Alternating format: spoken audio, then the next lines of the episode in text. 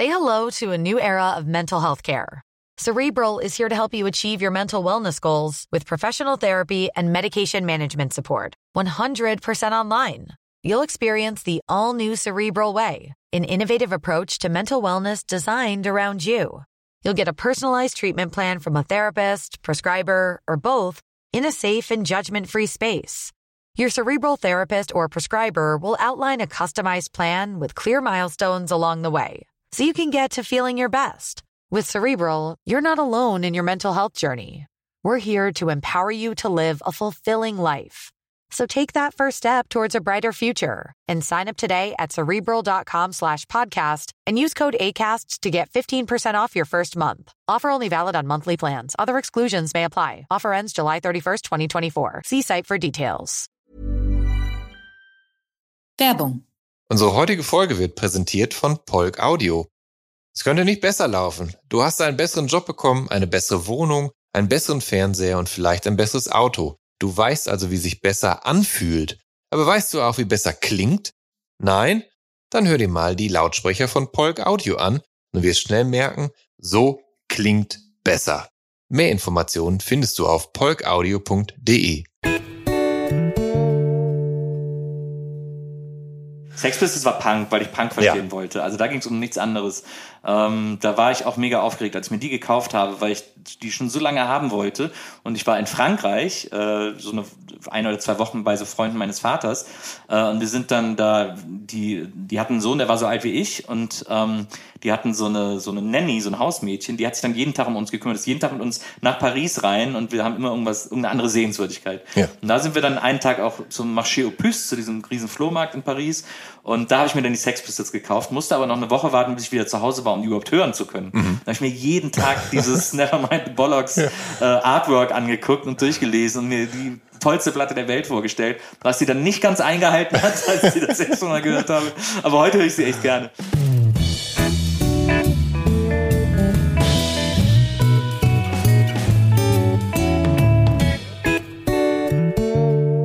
Hallo und herzlich willkommen zu der Soundtrack meines Lebens. Ich bin Jan Schwarzkamp und ich werde euch in diesem Podcast auf eine musikalische Reise mitnehmen. Eine durch das tönende und klingende Leben meiner Gäste. Mal nerdig, mal erhellend, immer persönlich. Ein Austausch über Popkultur im Allgemeinen und ein Blick aufs Leben durch die Linse der Musik im Speziellen. Viel Spaß mit der folgenden Episode.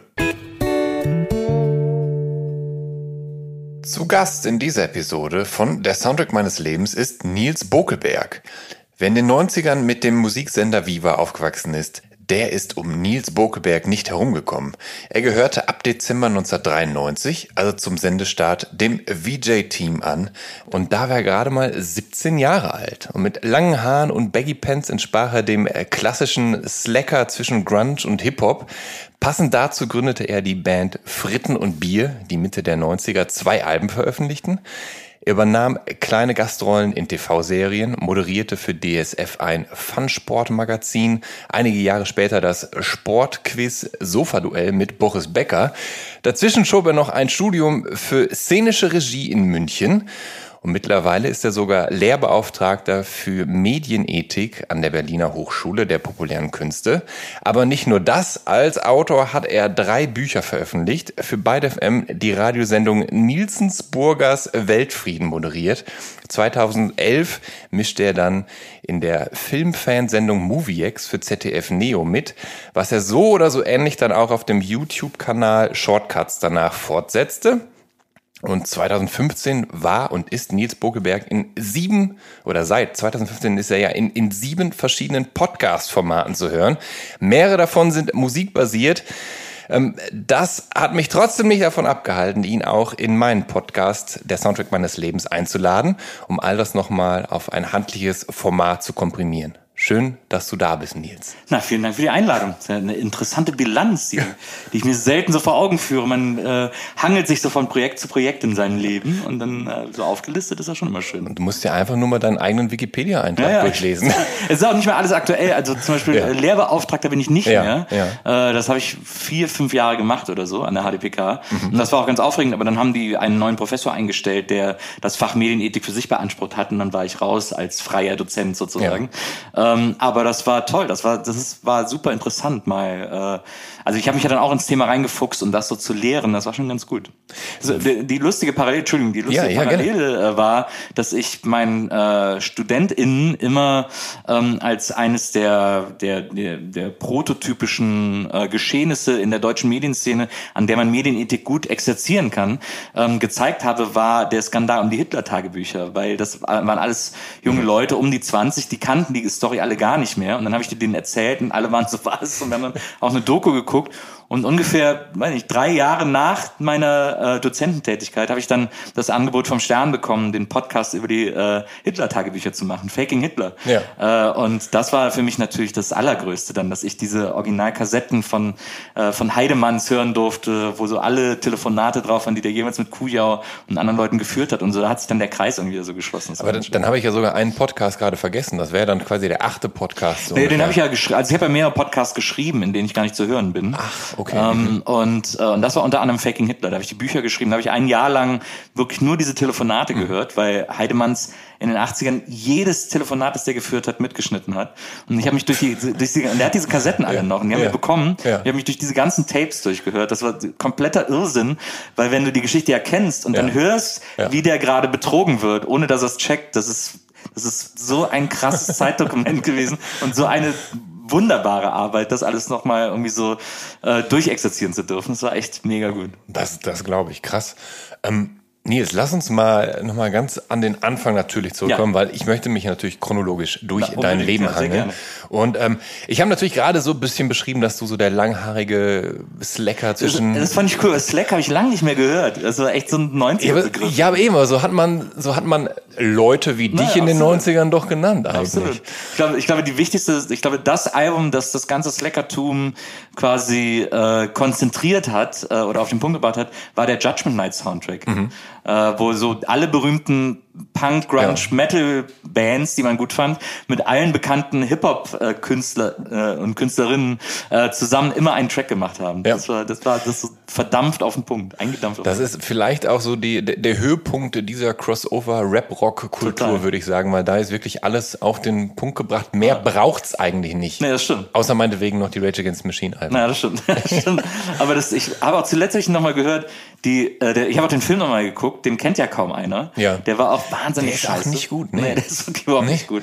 Er ist auch so, er, heute ist er noch befremdlicher, ja. weil so eine Gruppe von White Dudes im Wohnmobil im Ghetto landet und ja. Angst, einfach sofort Angst hat und so. Das ist so ein bisschen sehr unangenehm. Aber, äh, aber der Soundtrack ist immer noch über jeden Zweifel erhaben. Ja, es, es gibt tatsächlich auch, ähm, wo wir Rage, also wo ich Rage Against the Machine erwähnt habe, eigentlich war auch geplant, dass es noch eine Kooperation von Tool und Rage Against the Machine naja. auf der Platte drauf ist. Ja.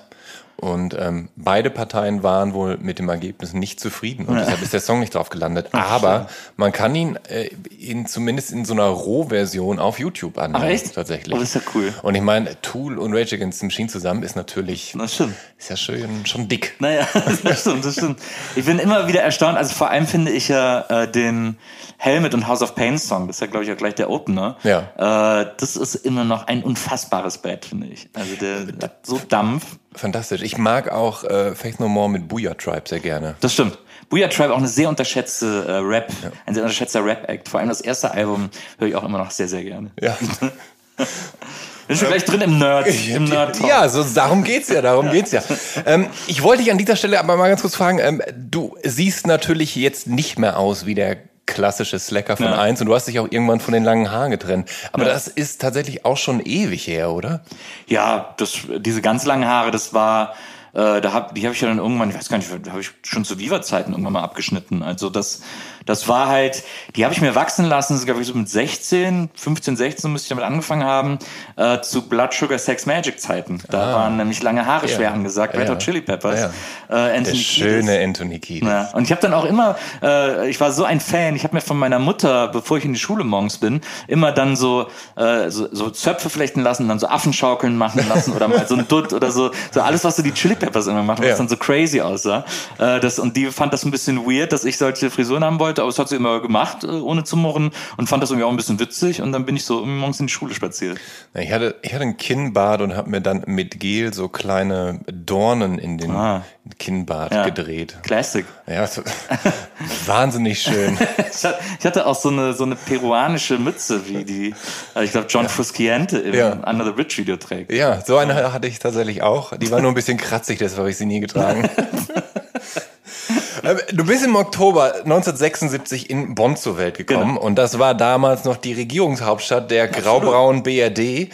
Und ja, eines, meines Erachtens ja nicht gerade ein Kaff und relativ nah eben auch an Köln. Ja. Hattest du je das Gefühl, dass dir die Anbindung fehlt, also dass dir die Decke auf den Kopf fällt und dass du da raus musst? Oder also hast du in Bonn denn, äh, bist du in Bonn direkt aufgewachsen nee. oder eher so vor Ort und dann doch eher so? Ich bin äh, in Wesseling aufgewachsen, das ist genau zwischen Köln und Bonn. Okay. Und äh, dadurch hatte ich so Best of Both Worlds, mhm. äh, weil ich immer, also ich konnte mit dem Fahrrad, als ich irgendwie, weiß nicht, 14, 15 was will, in Sommerferien fast mehr oder weniger täglich mit dem Fahrrad nach Köln gefahren. Da ist man, fährt man einfach am Rhein lang und da war man in einer Stunde in Köln oder so, wenn man auf dem Rennrad äh, noch jung war und ja. einfach äh, in die Pedale getreten hat.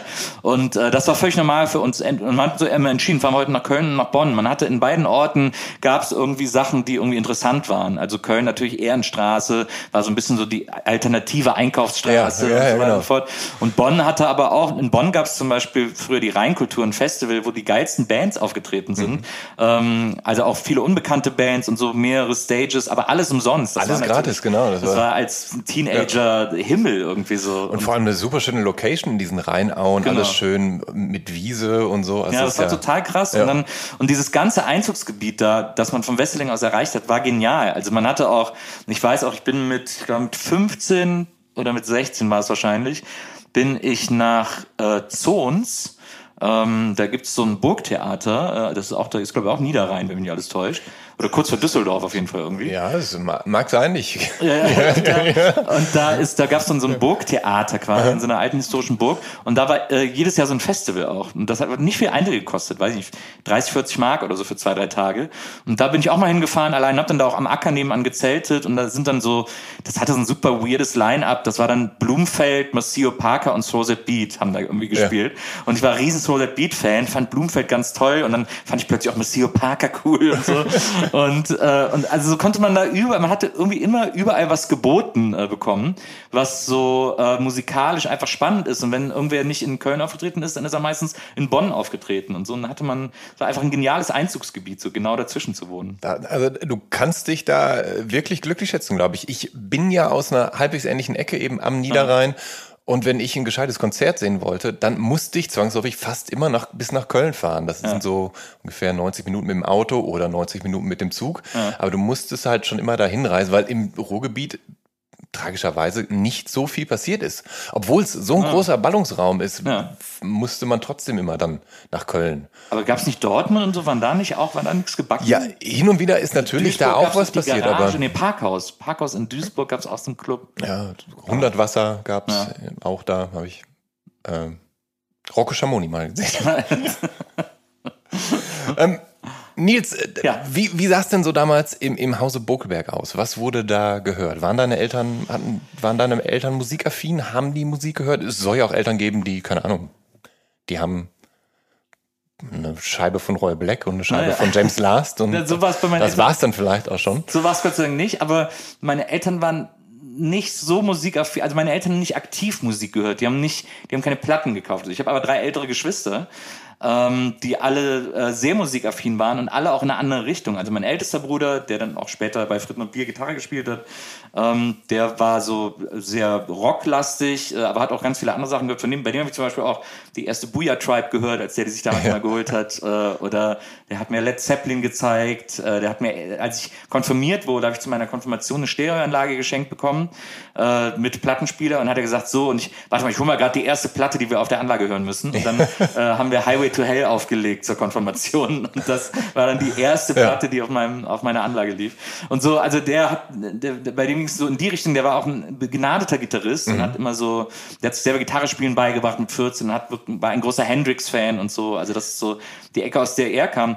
Mein anderer Bruder, der hat eher so, der hat so diesen modernen 80er-Pop gehört. Also ja. dieses weiß nicht, Fritz Brause, gab ja diesen so, so ein, so ein, weiß ich nicht, wie soll man das nennen, so ein, so ein, so einen feinen Pop gab es, diesen feinen englischen ja. äh, Pop, Spender Ballet, äh, Fritz Brause, diese Art. So, das hat der gehört. Meine Schwester hat so ganz viel Charts gehört. Die mhm. hat so oft irgendwie SWR 3 äh, Pop Shop am Sonntagabend gehört und so. Also für die war Charts irgendwie interessant. Und da habe ich einfach so viele Einflüsse mitbekommen. Plus, dass man dann auch irgendwann anfängt, so seinen eigenen Musikwünsche und Stile zu entwickeln, äh, mit dem man sich auch vielleicht absetzen will oder so.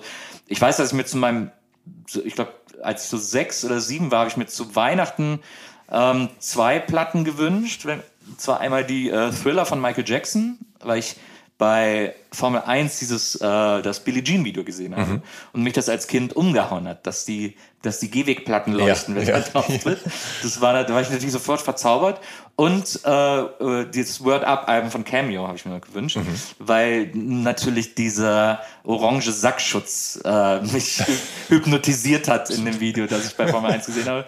Äh, und dann auch kurz darauf habe ich mir auch Haus Martins gewünscht. Das muss ein paar Jahre später gewesen sein, aber mein anderer Bruder hat mir dann noch das Haus Martins Album geschenkt. Aber so, mhm. meine Geschwister haben mich damit Musik versorgt und haben auch, wenn ich mir Platten gewünscht habe, mir diese Platten geschenkt und so. Und dadurch konnte ich schnell von den Märchenplatten oder vom exklusiven Märchenplatten hören ja. auf meinem Plattenspieler weg und eher so zu Musikplatten hingehen. Aber das klingt natürlich nach einer wunderbaren Kindheit und vor allem nicht so, als wärst du jetzt der Gearschte gewesen, weil du das Nesthäkchen warst, ja. sondern eher als hättest du schon von deinen älteren Geschwistern profitiert. Absolut, absoluter Nutznießer, Nesthäkchen-Status, ja. bester Status. Also ja. ich habe da, ich war wirklich, ich war so verwöhnt äh, von dieser Familie. Also es war auch eine sehr, ich hatte auch eine super harmonische Kindheit, es war total schön. Und meine Eltern, wie gesagt, mein Vater hat früher mal Platten gesammelt, der hat viel so äh, Chansons in den 15ern, vor allem in den 60ern, also sich so Singles von Chansons geholt. Mein Vater spricht auch fließend Französisch, Italienisch, also Lieder und Musik aus diesen Ländern, hat ihn immer sehr äh, berührt und angesprochen und so und hat dann auch wirklich Singles gesammelt. Und dann haben meine drei äh, älteren Geschwister, da weiß ich, ob ich da schon auf der Welt war oder kurz davor oder so, denen war so langweilig, die waren ja auch alle altersmäßig relativ nah beieinander. Und dann haben die so Nachmittag überlegt, was sie machen sollen und haben die wirklich ganz klischeemäßig mit den, mit den Seven Inch meines Vaters Frisbee gespielt. Und dann hat er danach keine Lust mehr gehabt, sich neue zu kaufen. Und dann dadurch, haben sie ihn gebrochen quasi. Ja. oh Gott, ey, also wäre ich der Papa gewesen, hätte ich mich aber ganz schön geärgert. Äh, ich denke auch, dass er da nicht so happy gewesen sein wird, aber das ist dann natürlich auch dieses rheinische It could wie it could. ähm, bei euch im Hause war natürlich immer eine Gitarre, ja. weil dein Bruder Gitarre gespielt hat und so. Ähm, und du hast dich da auch tatsächlich irgendwann äh, rangewagt und hast dann Akkorde gelernt ja. mit äh, Peter Burschs Gitarrenschule. Natürlich.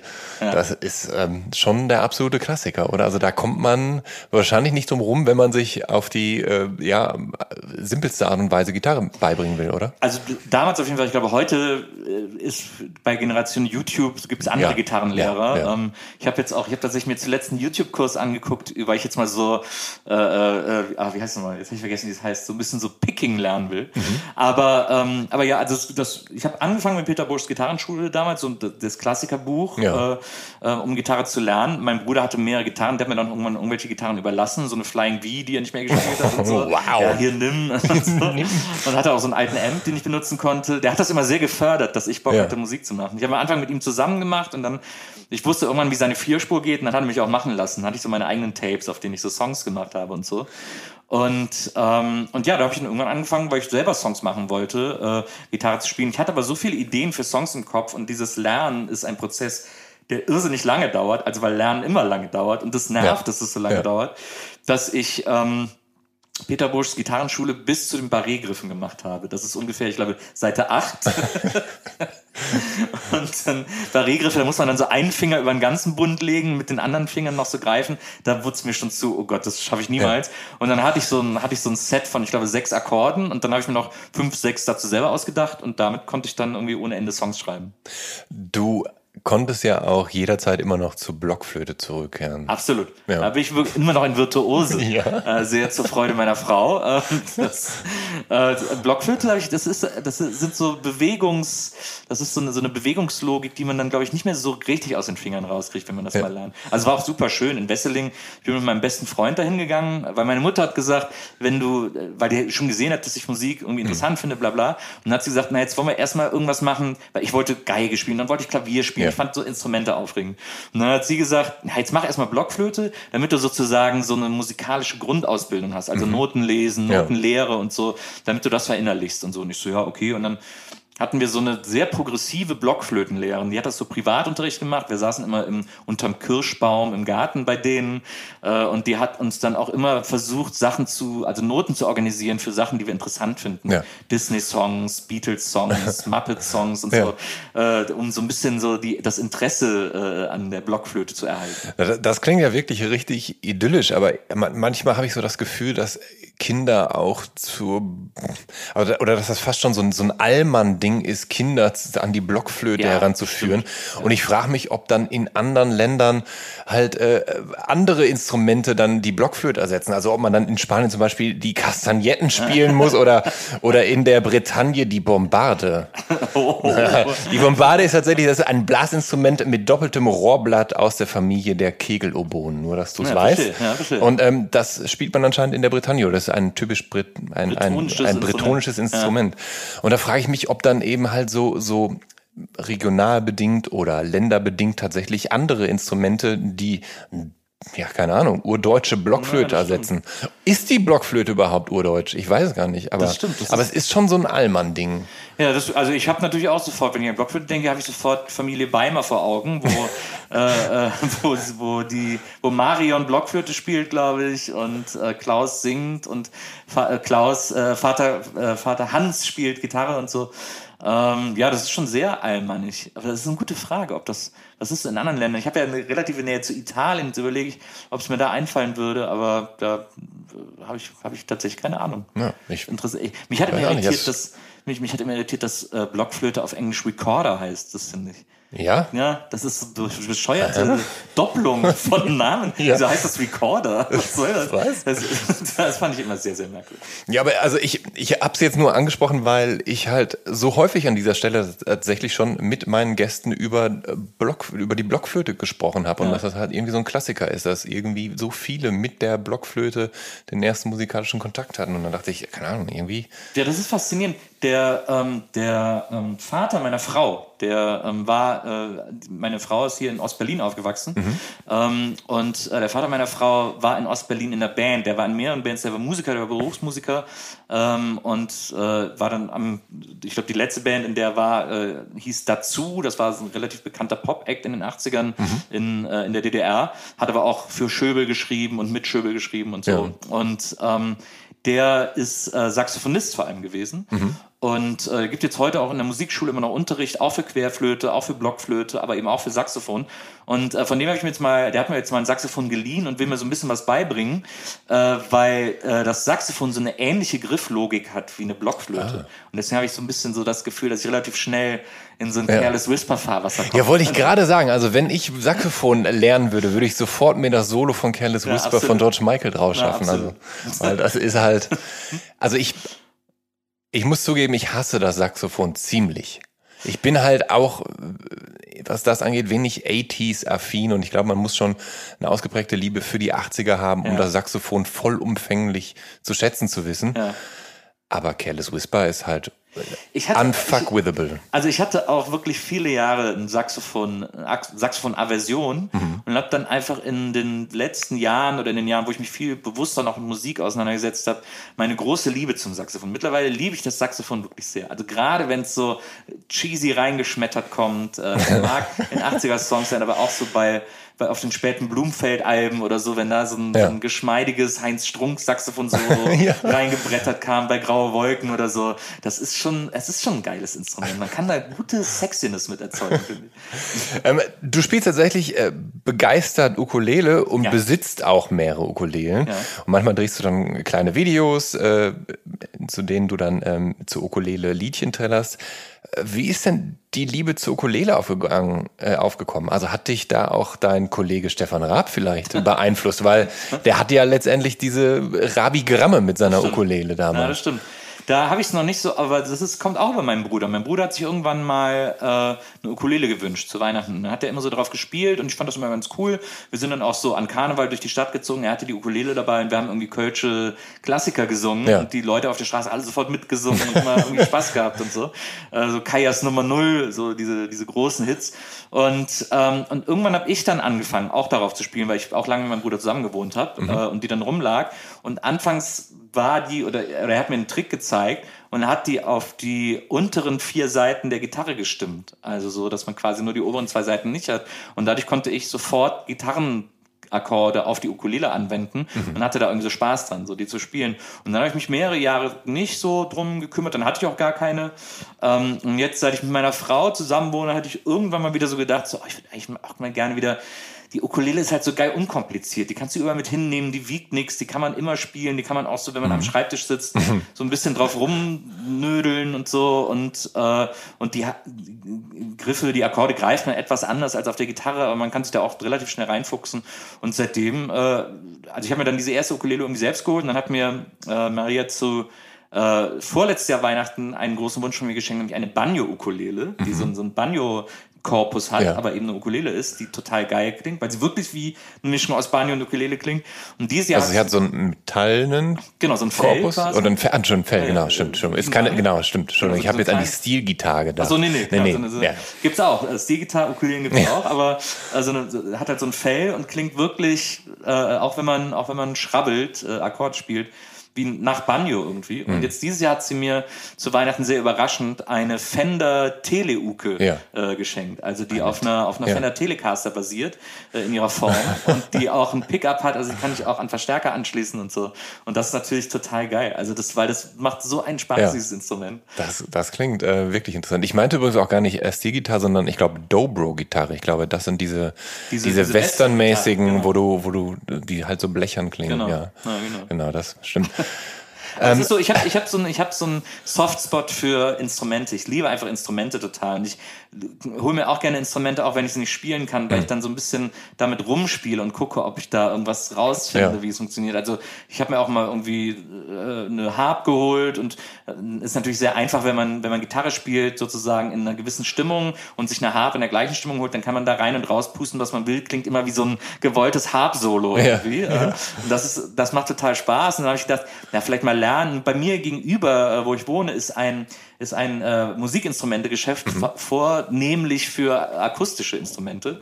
Und äh, da wurde mal, hing dann mein Zettel im Schaufenster, bei dem ein Harpkurs angeboten wurde. Und dann mhm. bin ich da mal zu so einem Harp-Einsteigerkurs gegangen und habe mir mal beibringen lassen, wie Mundharmonika überhaupt so funktioniert, so ja. Nachmittag lang.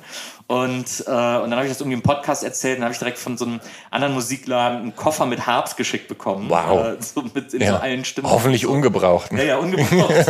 und, äh, und jetzt habe ich diese, und Maria ist schon, verdreht schon die Augen. Ich habe mehrere äh, Tin Whistles, also diese kleinen hm. irischen äh, Flöten, ja. paar Blockflöten. Dann Kazoos wahrscheinlich. Kazoo habe ich natürlich. Ja. Dann habe ich dieses äh, japanische Instrument, ah, ich vergesse, wie das heißt, das aussieht wie so eine Note aus Plastik, wo man so mit dem Finger drüber fährt und dadurch den Ton Ton so moduliert. Ähm, ja, ich vergesse, wie das heißt. Aber es ist auch ein sehr weirdes Instrument, aber es macht auch total Spaß. Also ich, ich war auch mal kurz davor, mir einen Dudelsack zu kaufen. und dann hat Maria noch, da hat sie, hatte sie dann ein Veto. Ich ja, finde das aber, ja. ich, ich finde Instrumente ja, einfach geil und damit irgendwie rumzuspielen. So. Wo, wobei ich beim Dudelsack zugeben muss, dass mich diese Grunddrone fasziniert, dass du immer so eine, so eine Grunddrone hast, so ähnlich wie bei der Sita ja auch, dass du immer, äh, dass du halt immer eine Grunddrone hast und darüber setzt du natürlich natürlich Akzente und, und, und andere Akkorde oder Töne, ja. aber du hast halt immer so einen Grunddrone. Und ja, bei der. Sita wird zum Beispiel, damit werden dann, finde ich, Sita-Songs direkt und automatisch psychedelisch auf gewisse ja. Art und Weise, weil du halt immer so ein, so ein warmes Brummen drunter hast. Ja, und, und beim äh, Dudelsack ist das natürlich ähnlich, nur dass der halt nach oben hin sehr hoch, hoch und quietschig ist. Also ich kann auch nicht ausschließen, dass irgendwann mal eine Sita oder so bei uns zu Hause ist. Vielleicht gibt es auch ja. eine Sita-Ukulele ja. oder so. Ähm, aber ja, also da habe ich einfach, wir haben jetzt bei uns zu Hause gerade Zimmer äh, umgeräumt und neu disponiert und ich habe jetzt so ein eigenes Zimmer, in dem ich auch alle meine Instrumente aufbauen kann. Ja. So, Maria hat mir auch mal, das war auch geil, die hat mir vor zwei, ich weiß nicht, vor zwei oder drei Jahren zu Weihnachten hat sie mir ein Original DX7 geschenkt. Ähm, mhm. Das ist ein äh, alter Synthesizer aus den 80ern mit dem jeder Song, den du aus den 80ern kennst, gemacht wurde. Jeder. Das war so der State of the Art Yamaha Synthesizer, den jeder haben musste. Und sie hat den von ihrem äh, Onkel, äh, der äh, ging nicht mehr, der musste dann irgendwie noch mhm. irgendwelche Verbindungen löten, damit er wieder angeht und so. Und jetzt habe ich diesen, diesen Original DX7 zu Hause stehen, was halt auch total geil ist. Aber das ist ganz gut, dass du auf den gerade zu sprechen kommst, denn du hattest ähm, eine anscheinend ausgeprägte Wave-Punk-Phase und äh, Synthesizer gehören ja schon irgendwie auch mit, zumindest ins Wavige mit rein, ja. nicht unbedingt in den Punk, aber ja. ins Wavige. Und ähm, du hast gesagt, das war auch noch halt vor Grunge und du hast viel die Ärzte gehört ja. und auch die Sex Pistols gekauft und mit Kajal rum experimentiert und die Haare topiert und so weiter. Ich nehme mal an, dass du da so 13, 14, 15 ungefähr warst. Ähm, was war das damals für eine Phase? Also wie kam die auf? War das jetzt seinen älteren Geschwistern geschuldet? Hatten die da so ein bisschen ja bisschen ihren Einfluss, dass du plötzlich äh, Wave-Punk warst. Wobei ja, also gut, die Ärzte hatten natürlich auch wavige Songs, ja. gerade in den 80ern. Ja. Die Sex Pistols natürlich jetzt gar nicht. Nee, ne? also. Sex Pistols war Punk, weil ich Punk verstehen ja. wollte. Also da ging es um nichts anderes. Ähm, da war ich auch mega aufgeregt, als ich mir die gekauft habe, weil ich die schon so lange haben wollte. Und ich war in Frankreich, äh, so eine ein oder zwei Wochen bei so Freunden meines Vaters. Äh, und wir sind dann da, die, die hatten einen Sohn, der war so alt wie ich und ähm, die hatten so eine, so eine Nanny, so ein Hausmädchen, die hat sich dann jeden Tag um uns gekümmert, ist jeden Tag mit uns nach Paris rein und wir haben immer irgendwas, irgendeine andere Sehenswürdigkeit. Ja. Und da sind wir dann einen Tag auch zum Marché aux Puces, zu diesem riesen Flohmarkt in Paris und da habe ich mir dann die Sex Pistols gekauft, musste aber noch eine Woche warten, bis ich wieder zu Hause war, um die überhaupt hören zu können. Mhm. Da habe ich mir jeden Tag dieses Nevermind Bollocks ja.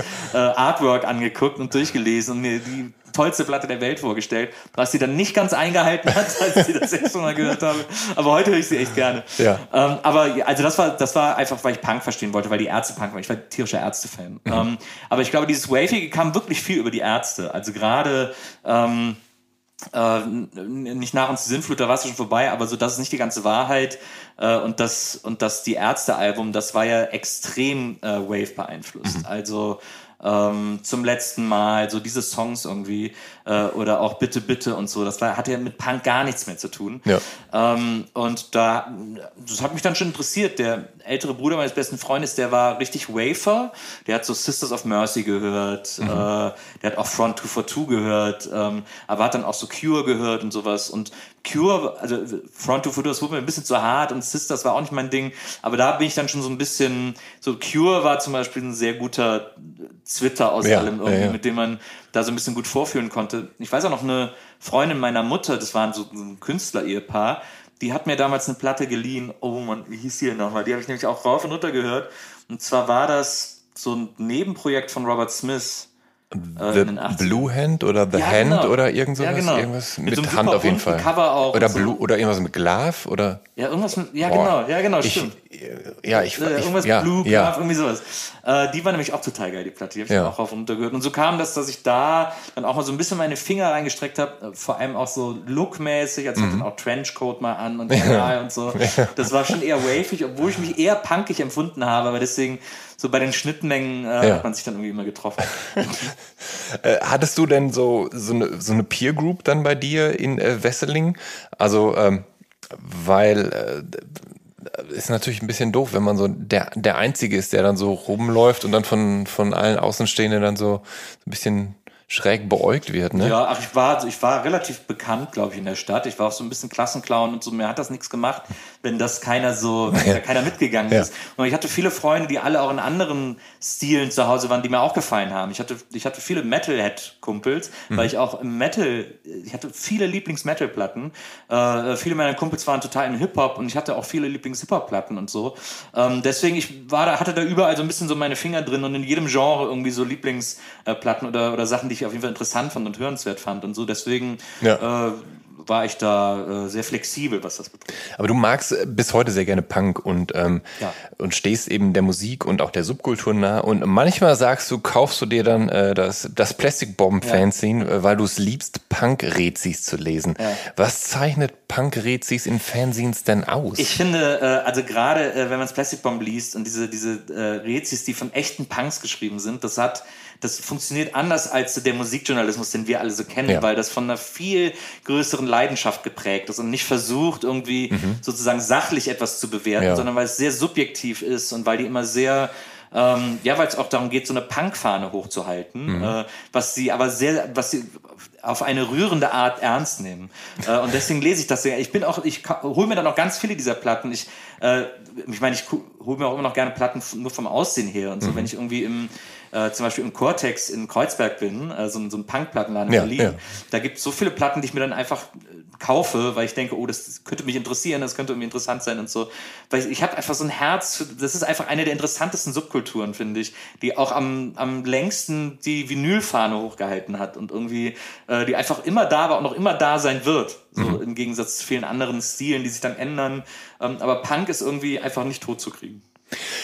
Ich mach, ich gehe mal ganz kurz an dein Mikrofon ja, eben. Gerne. Und ihr kann auch, ne? kein Problem. Weil dann bist du, glaube ich, ein bisschen weniger ja. verhallt. Na, okay. Ist das ist gut. dann wärmer und angenehmer für die ZuhörerInnen. Mhm. Ähm,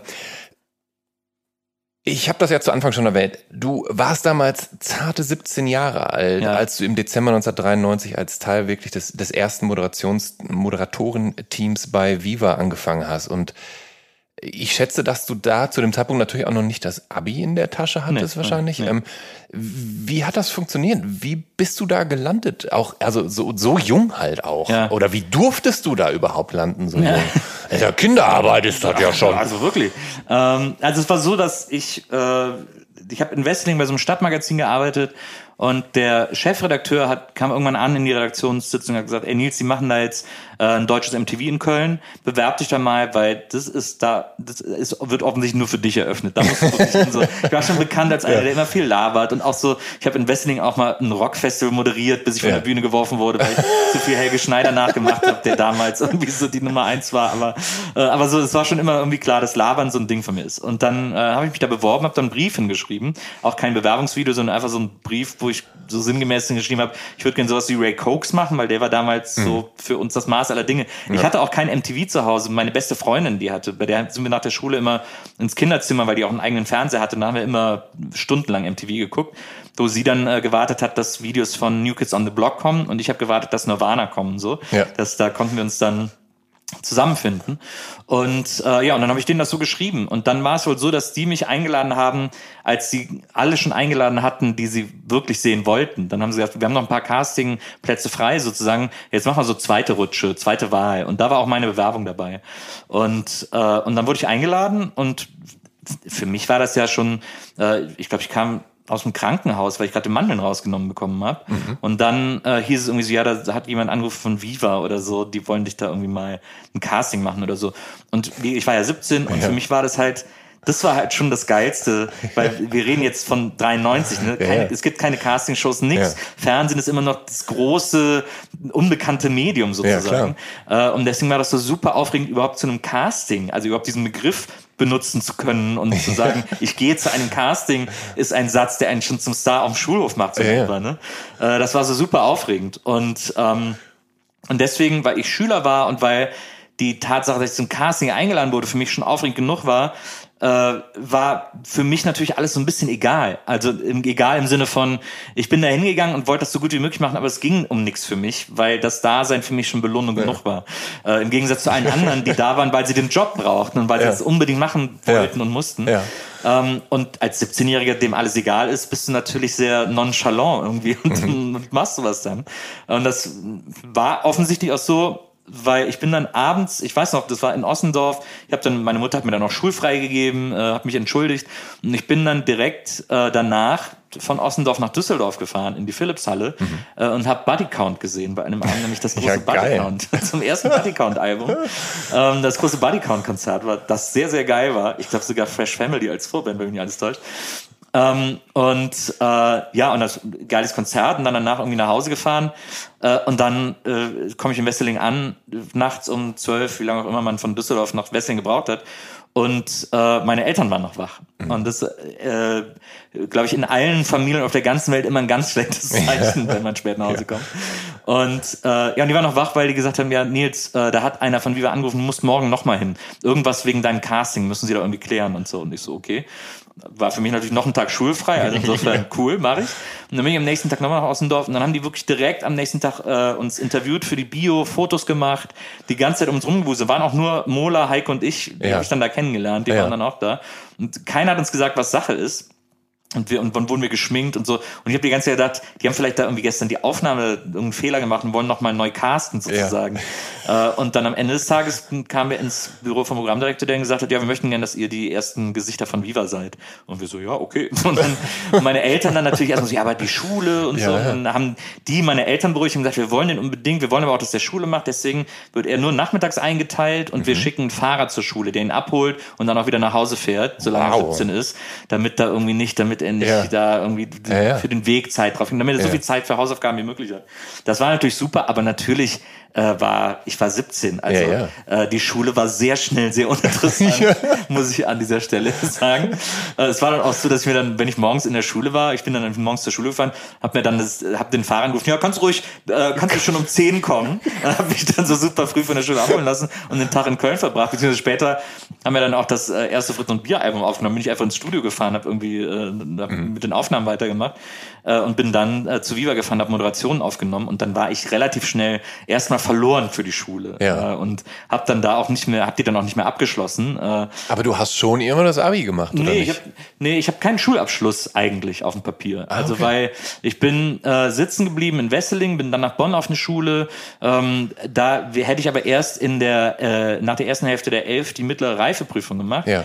Äh, ich habe aber in der zehn dann abgebrochen, äh, beziehungsweise nee, habe ich die zehn sogar noch. Ich glaube, die zehn habe ich sogar noch fertig fertig gemacht und dann kam Viva und dann hat es mich nicht mehr interessiert. Mhm. Ähm, und genau, die zehn habe ich noch abgeschlossen, aber danach war ich dann, das war dann, ich war verloren für ja. dieses, äh, für diese Sache und äh, und deswegen habe ich keinen Schulabschluss. Aber ja, ich habe dann auch, das ist tatsächlich auch einer der Gründe, warum ich dann nach relativ kurzer Zeit, äh, wo ich dann bei Viva war und so weiter und so mhm. fort, äh, trotzdem so eine Angst entwickelt habe, vor so einem, äh, so dumm zu sein, so ein Wissensdefizit. Also weil mein ja. Bruder zum Beispiel, mit dem ich auch, mein ältester Bruder, mit dem ich zusammen gewohnt habe, ist ein wahnsinnig schlauer Mensch mhm.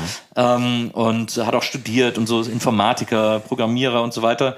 Äh, und der war immer schon so eine Art Vorbild für mich und äh, ich habe sowieso immer Leute, die wissen und Leute, die schlau sind, sehr bewundert und sehr ähm, und wollte immer sehr in deren Nähe sein und sein wie die und mich mit denen austauschen. Und es gab auch einen Autor bei Viva, äh, von den, wir hatten ja so einen Pool von Autoren ja. und es gab einen Autor, der früher bei der Specs geschrieben hat und so, mhm. äh, der wahnsinnig schlau ist, der hat auch ein, mittlerweile, glaube ich, eine Professur und hat auch eine, hat seine Doktorarbeit über Pop geschrieben und so. Ähm, und der äh, der hat sich immer mir, und das habe ich immer sehr geliebt, mich mit dem zu unterhalten, weil der mich immer ernst genommen hat, aber halt immer viel schlauer war, als ich mir Sachen erklärt habe. So. Wir haben uns auch immer gegenseitig Mixtapes aufgenommen und sowas. Also das ist, und da habe ich dann angefangen, einfach immer sehr viel zu lesen und zu versuchen, so viel Informationen wie möglich äh, aufzunehmen und zu sammeln, damit ich nie die Angst habe, mhm. wirklich richtig dumm zu sein. So.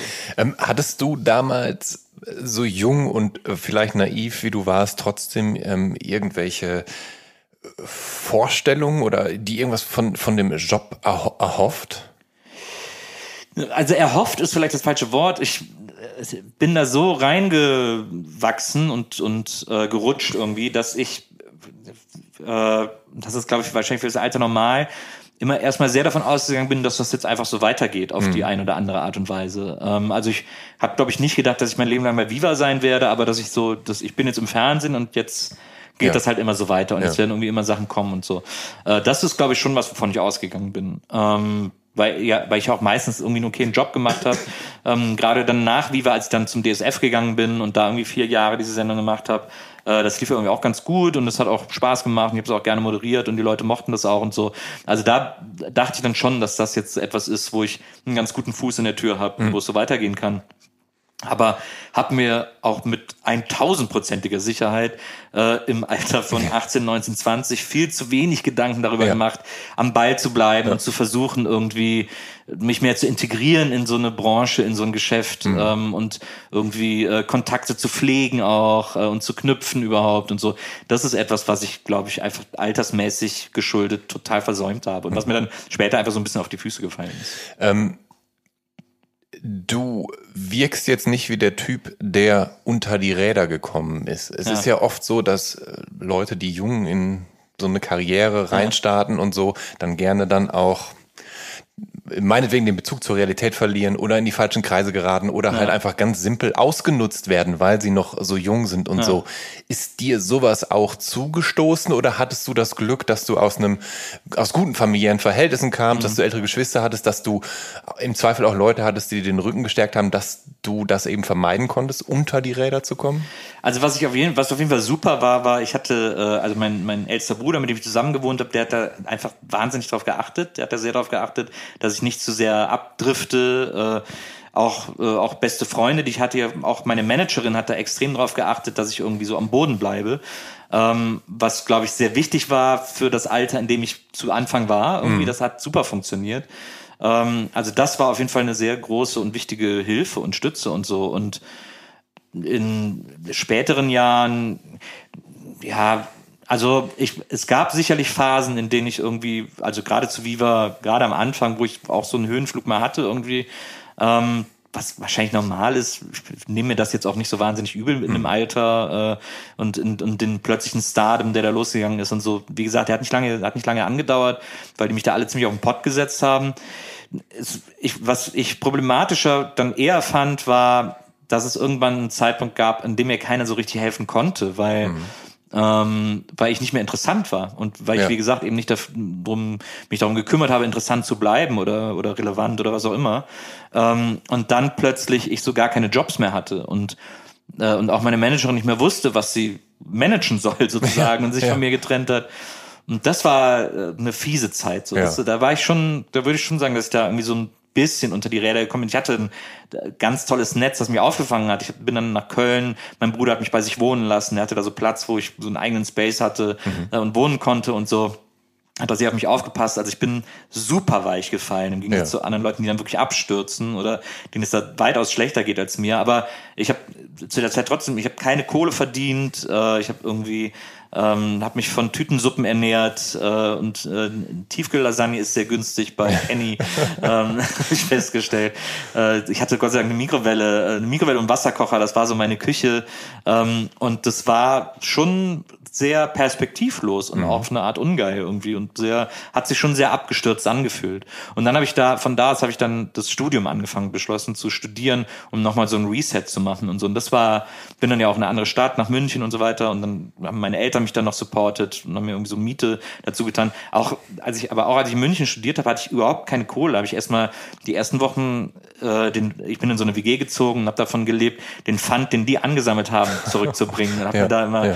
konnte mir dann wenigstens wenigstens eine Schachtel Kippen holen ja. und dann habe ich auch wie jeder von uns, der Musik sammelt, angefangen Platten zu verkaufen äh, aus meiner Plattensammlung und ja. so, um irgendwie einfach um einfach mal Zwanni in der Tasche zu haben. So. Ja. Also das äh, äh, das hatte ich schon und das war aber okay. Also das war das war auf jeden Fall eine Art Absturz und da gibt's immer auch Nachwehen, die ich heute noch so ein bisschen, äh, wo ich heute noch so ein bisschen dran zu knabbern habe, aber grundsätzlich äh, fand ich das eine auch eine okaye Zeit äh, im Rückblick.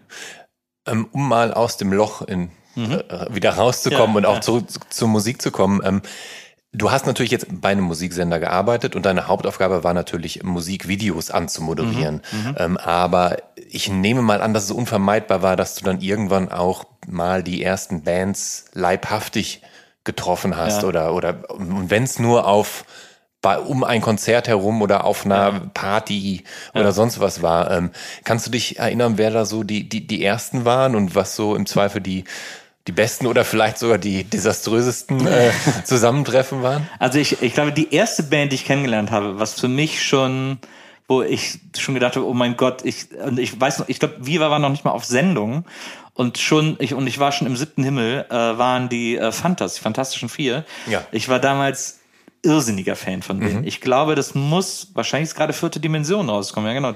Zu geil für diese Welt war ja auch das erste Video auf Viva. Mhm. Ähm, also äh, das Album ist gerade erschienen und die Fantas haben in Köln im E-Werk gespielt und ähm, und ich war Hardcore Fantas-Fan früher. Also ich äh, ab dem ersten Album. Jetzt geht's ab, habe ich rauf und runter gehört. Äh, dann äh, viel gewinnt, habe ich dann zum Geburtstag geschenkt bekommen, rauf und runter gehört. Äh, fand ich alles total geil.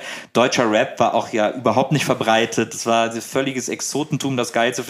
Da haben die sogar in der Rheinkultur äh, gespielt, auf der Rheinkultur gespielt und so. Und für mich war es der Hammer. Also Fanta 4 waren, waren irgendwie so ein großes Maß aller Dinge. Und dann haben wir für Viva vor Sendestart mit so Redakteuren zusammen irgendwie so Trailer gedreht, ähm, die uns so ein bisschen zeigen sollten, wie wir so durch die Stadt gehen oder auf Konzerte gehen und so weiter. Und dann haben die gesagt, komm, wir gehen hier auf das Fantas-Konzert. Und ich so, oh cool, ja, kann ich hier live sehen und so. Und dann haben wir gesagt, komm, wir gehen Backstage. Und ich so, ja, alles klar. Und da hatte auch meinen besten Freund Waldi dabei. Und dann sind wir Backstage gegangen und dann standen, hingen die da einfach rum. Dann war auch noch, äh, war auch noch die halbe Fresh Family da, die ich damals auch viel gehört habe, äh, aus Düsseldorf. Und dann haben wir da Backstage mit denen abgehangen. Und wie gesagt, ich war eben dieser 17-Jährige, dem äh, alles egal war, der einfach gerne Leute kennengelernt und gerne irgendwie moderiert hat. So. Und dann haben wir denen auch da direkt was vorgerappt, äh, weil ich, wir hatten so einen Song, der hieß Abgestandenes Bier mit Fritten und Bier. Weil die hat immer Beatbox gemacht und ich habe den vorgerappt, die haben sich alle totgelacht und fanden es alle sofort geil. Und ich habe einfach einen Abend mit den Fantas abgehangen ja, und wir ja. haben uns Nummern ausgetauscht und angefreundet und so, wo ich so gedacht habe, wow, das muss ja, was ist denn hier los? Also ja. äh, Meet Your Idols und dann trotzdem Spaß haben. Mhm. Irgendwie so. Das war schon sehr geil. Also das war tatsächlich, fällt mir jetzt gerade ein, dass es die allererste Begegnung mit, mit Stars von mir war, die sofort so super ausgegangen ist. Also das war echt, das war sehr gut. So große, äh, große Fails gab es zu Viva-Zeiten, glaube ich, selten. Das Problem war natürlich auch, ich habe ja dann vier Hauptprogramme gemacht und da bin ich eigentlich fast nur Bands begegnet, die mich nicht interessiert haben. ja, ähm, ja, ja, ja, also die, die, die, genau die Spartenprogramme und in Anführungsstrichen Autorensendungen, die kamen ja dann eben erst auch ab zehn eigentlich, ne? Ja, die haben dann auch, die haben ja dann auch erstmal viele andere gemacht. Also so Wawa haben ja am Anfang Phil und der Krieger gemacht. Ja. Der Krieger hat auch eine Zeit lang bei, auf der ersten Tour bei Fritten und Bier Bass gespielt. Mhm. Äh, also äh, mit dem waren wir, mit dem war ich sehr eng äh, auch befreundet. Aber die haben eben Wawa gemacht und das war ja eigentlich mein Sound. Ja, wollte ich gerade sagen, weil das ist eigentlich dieses, das Sendeformat, was, was, genau. was für dich gewesen wäre. Ja, genau. Ich ja. habe immer sehr neidisch hingeschielt. Ja. Ich habe es auch später moderiert. Ja, ich ja. habe es dann eine Zeit lang gemacht und das war auch super. Da habe ich dann äh, habe ich dann zum Beispiel einen ganzen Tag mit Alec Empire in Berlin verbracht ja. äh, und so ein Atari Teenage Ride Porträt gemacht, was super war, woraufhin er mir dann eine Kassette geschickt hat, weil er mir erzählt hat von einer Platte, auf der äh, so ein Bootleg, auf der die schlechtesten Elvis-Songs drauf sind, ähm, auf dem ein, ein Elvis Greatest Shits und auf dem auf dem Cover stand 10.000 Elvis-Fans can be wrong. dann nur so ganz peinliche Lieder von dem. Yoga ist es, Yoga das, äh, heißt eins zum Beispiel. Und das hat er mir dann auf Kassette gezogen und geschickt und so. Also es war, äh, da war ich zum Beispiel auch, ja. das fand ich auch mega cool und so. Aber ähm, ich glaube, so richtige Star-Fails würden mir jetzt nicht, würden mir jetzt nicht ad hoc einfallen. Ich war, ich war aber auch übrigens, das ist vielleicht auch noch ganz schön, bevor ich bei Viva war, mhm. ich war ja äh, ich war zwar Ärzte-Fan, aber die Band, von der ich glaube ich noch hundertmal so starker Fan war, waren King Kong, weil die quasi genau in die Zeit gefallen sind, als ich das alles gerade für mich entdeckt habe. Und King mhm. Kong war ja die Nachfolgeband von Farin Urlaub, äh, okay. von den Ärzten, die ja. auf Englisch gesungen haben und die fast so eine Art Brock-Punk auf eine Art ja. gemacht haben. Also komplizierte Punk-Konstrukt-Songs irgendwie so. Ja. Und von denen war ich, kann die Alben heute noch mit beten irgendwie, in- und ja. auswendig, die zwei, äh, also die ersten zwei. Und, ähm, und da bin ich mit meinem ältesten Bruder auch immer aufs Konzert gegangen. Und äh, das erste Konzert, also die erste Tour, äh, da haben die in der äh, Biscuit-Halle in Bonn gespielt, mhm. auch eine relativ große Venue. Und äh, für, ich glaube, da passen tausend Leute rein oder mhm. so. Und da waren, ähm, da waren, glaube ich, so acht Zahlende oder so, acht Gäste. Mhm. Und dann kamen die auf die Bühne und dann haben die gesagt, okay, also bevor wir mit der öffentlichen Probe anfangen, geben wir erstmal jedem einen aus. Und dann sind die von der Bühne runter und haben an der Bar jedem Getränk ausgegeben. Das war für mich schon so, oh, ich habe eine Cola von Farin bekommen und ich war so 14 oder ja. so, ne, 14, 15. Und dann, äh, und dann liefen die Songs. Ich habe natürlich alles lauthals mitgesungen, obwohl keiner da war. Das war, wurde dann wahrscheinlich irgendwann auffällig. Und dann hat mich irgendwann Flo, das war der, der, der andere Frontmann, äh, zum Song Money, das weiß ich noch genau, äh, auf die Bühne geholt und hat gesagt, so, und du fängst den Song jetzt an und wir setzen ein. Und dann habe ich mit King Kong das Lied Money äh, angefangen zu spielen und äh, auf der Bühne. Und das war sehr, sehr aufregend. Ach krass, das ist ja, das ist ja ein super Erlebnis. Na. Ähm, zu in dem Zeitraum herum, beziehungsweise ähm, kurz danach, ähm, als du junger Teenager warst und eben auf dem Weg zum Erwachsenwerden, da war für dich musikalisch auch äh, Grunge sehr wichtig ja. und vor allem Nirvana. Ja. Und gerade im Alter eben zwischen 15 und 17, sagst du, ja. Äh, du nennst äh, das die kritische Pubertätsphase. und äh, nun warst du bereits 17 und seit vier Monaten bei Viva, als sich halt Kurt Cobain im April 1994 das Leben genommen hat. Ähm, wie erinnerst du dich daran? Also ich, ich, also was hat das damals mit dir gemacht? Denn ich nehme an, dass das so diesem Happy, Happy, Joy, Joy Feeling bei Viva zumindest, äh, ja, das zumindest für dich empfindlich gestört haben dürfte. Ja, also äh, erstmal kommt natürlich dazu, dass ich ich ganz fest davon ausgegangen bin, den zu treffen, weil äh, klar war, dass halt irgendwann Interviews mit dem geführt werden müssen und bei Viva auch jedem eigentlich klar war, dass ich der große Kurt Cobain-Fan bin, irgendwie so und der große ja. Nirvana-Fan. Ja, ja. Äh, und deswegen, das hing immer so ein bisschen im Raum. Ja, wenn die mal nach Köln kommen oder wenn wir irgendwie mal einen Interviewslot überhaupt mit denen kriegen und so nehmen wir auf jeden Fall den Nils mit, äh, mhm. dass das irgendwie mal passiert. Also deswegen war für mich die Aufregung Nirvana bezüglich riesig groß, den eines Tages mal zu treffen. Und dann kam sie auf Tour, haben in München gespielt. Ich bin dann nicht nach München mit, weil ich dachte, ja, die kommen ja eh nochmal hier irgendwie in die Ecke, ah, äh, sei es auf dem Festival, ja. äh, sei es für ein Konzert, was auch immer. Mhm. Ähm, mein Bruder hatte die übrigens paar Jahre vorher gesehen im Tanzbrunnen in Köln. Ja. Da war ein Konzert, das hieß Monsters of Specs. Äh, da äh, war Headliner, glaube ich, Sonic Youth und da haben Nirvana als zweites oder drittes an dem Tag gespielt, so mhm. bei Tageslicht. Ja. Ähm, äh, und das war gerade, glaube ich, ein Monat bevor die Nevermind rauskam. Mhm. Sehr, das Konzert ist komplett auf YouTube, ist super sehenswert. Ein sehr, sehr geiles, frühes Nirvana-Konzert. Ähm, aber das, ja, kleine ja, Side Note. Ja, ja, ähm, so, auf jeden Fall, es lag so, in, lag so in der Luft, dass ich die mal würde treffen können. Und, ähm, und dann kam die Nachricht von dem, von, dass er sich erschossen haben soll. Und das war, äh, ich, äh, ich war tatsächlich in der Viva-Redaktion an einem Tag mit diesem mhm. besagten Autor, äh, mhm. Markus, äh, Markus Heidingsfelder. Ähm, äh, und wir haben das dann irgendwie so gehört, dass der sich erschossen haben soll. Wir waren so, was ist denn da los? Kann doch nicht sein und so. Und es war, wir reden hier vom Jahr 93, 94, also äh, schnelle Informationsbeschaffung, äh, interkontinental, war immer noch sehr schwierig und sehr ja, rechercheintensiv. Und dann haben wir versucht, irgendwas rauszufinden. Stimmt das? Stimmt das nicht? Ist das, ist das verifizierbar? Haben irgendwie bei einer random, bei einer Tageszeitung in Seattle angerufen, da konnte uns keiner was sagen. Haben dann random bei irgendeiner Polizeiwache in Seattle angerufen, äh, wo auch, wo wir keine richtige Informationen bekommen haben. Aber äh, und es war bei, es war irgendwie, ich glaube, es war Abend bei uns oder so oder Wochenende, irgendwas, war nicht so viel los. Ähm, auf jeden Fall war klar, okay, da ist, ich glaube, es war an einem Wochenende, das war an, ich weiß, es war ein Wochenende und es war Abend so.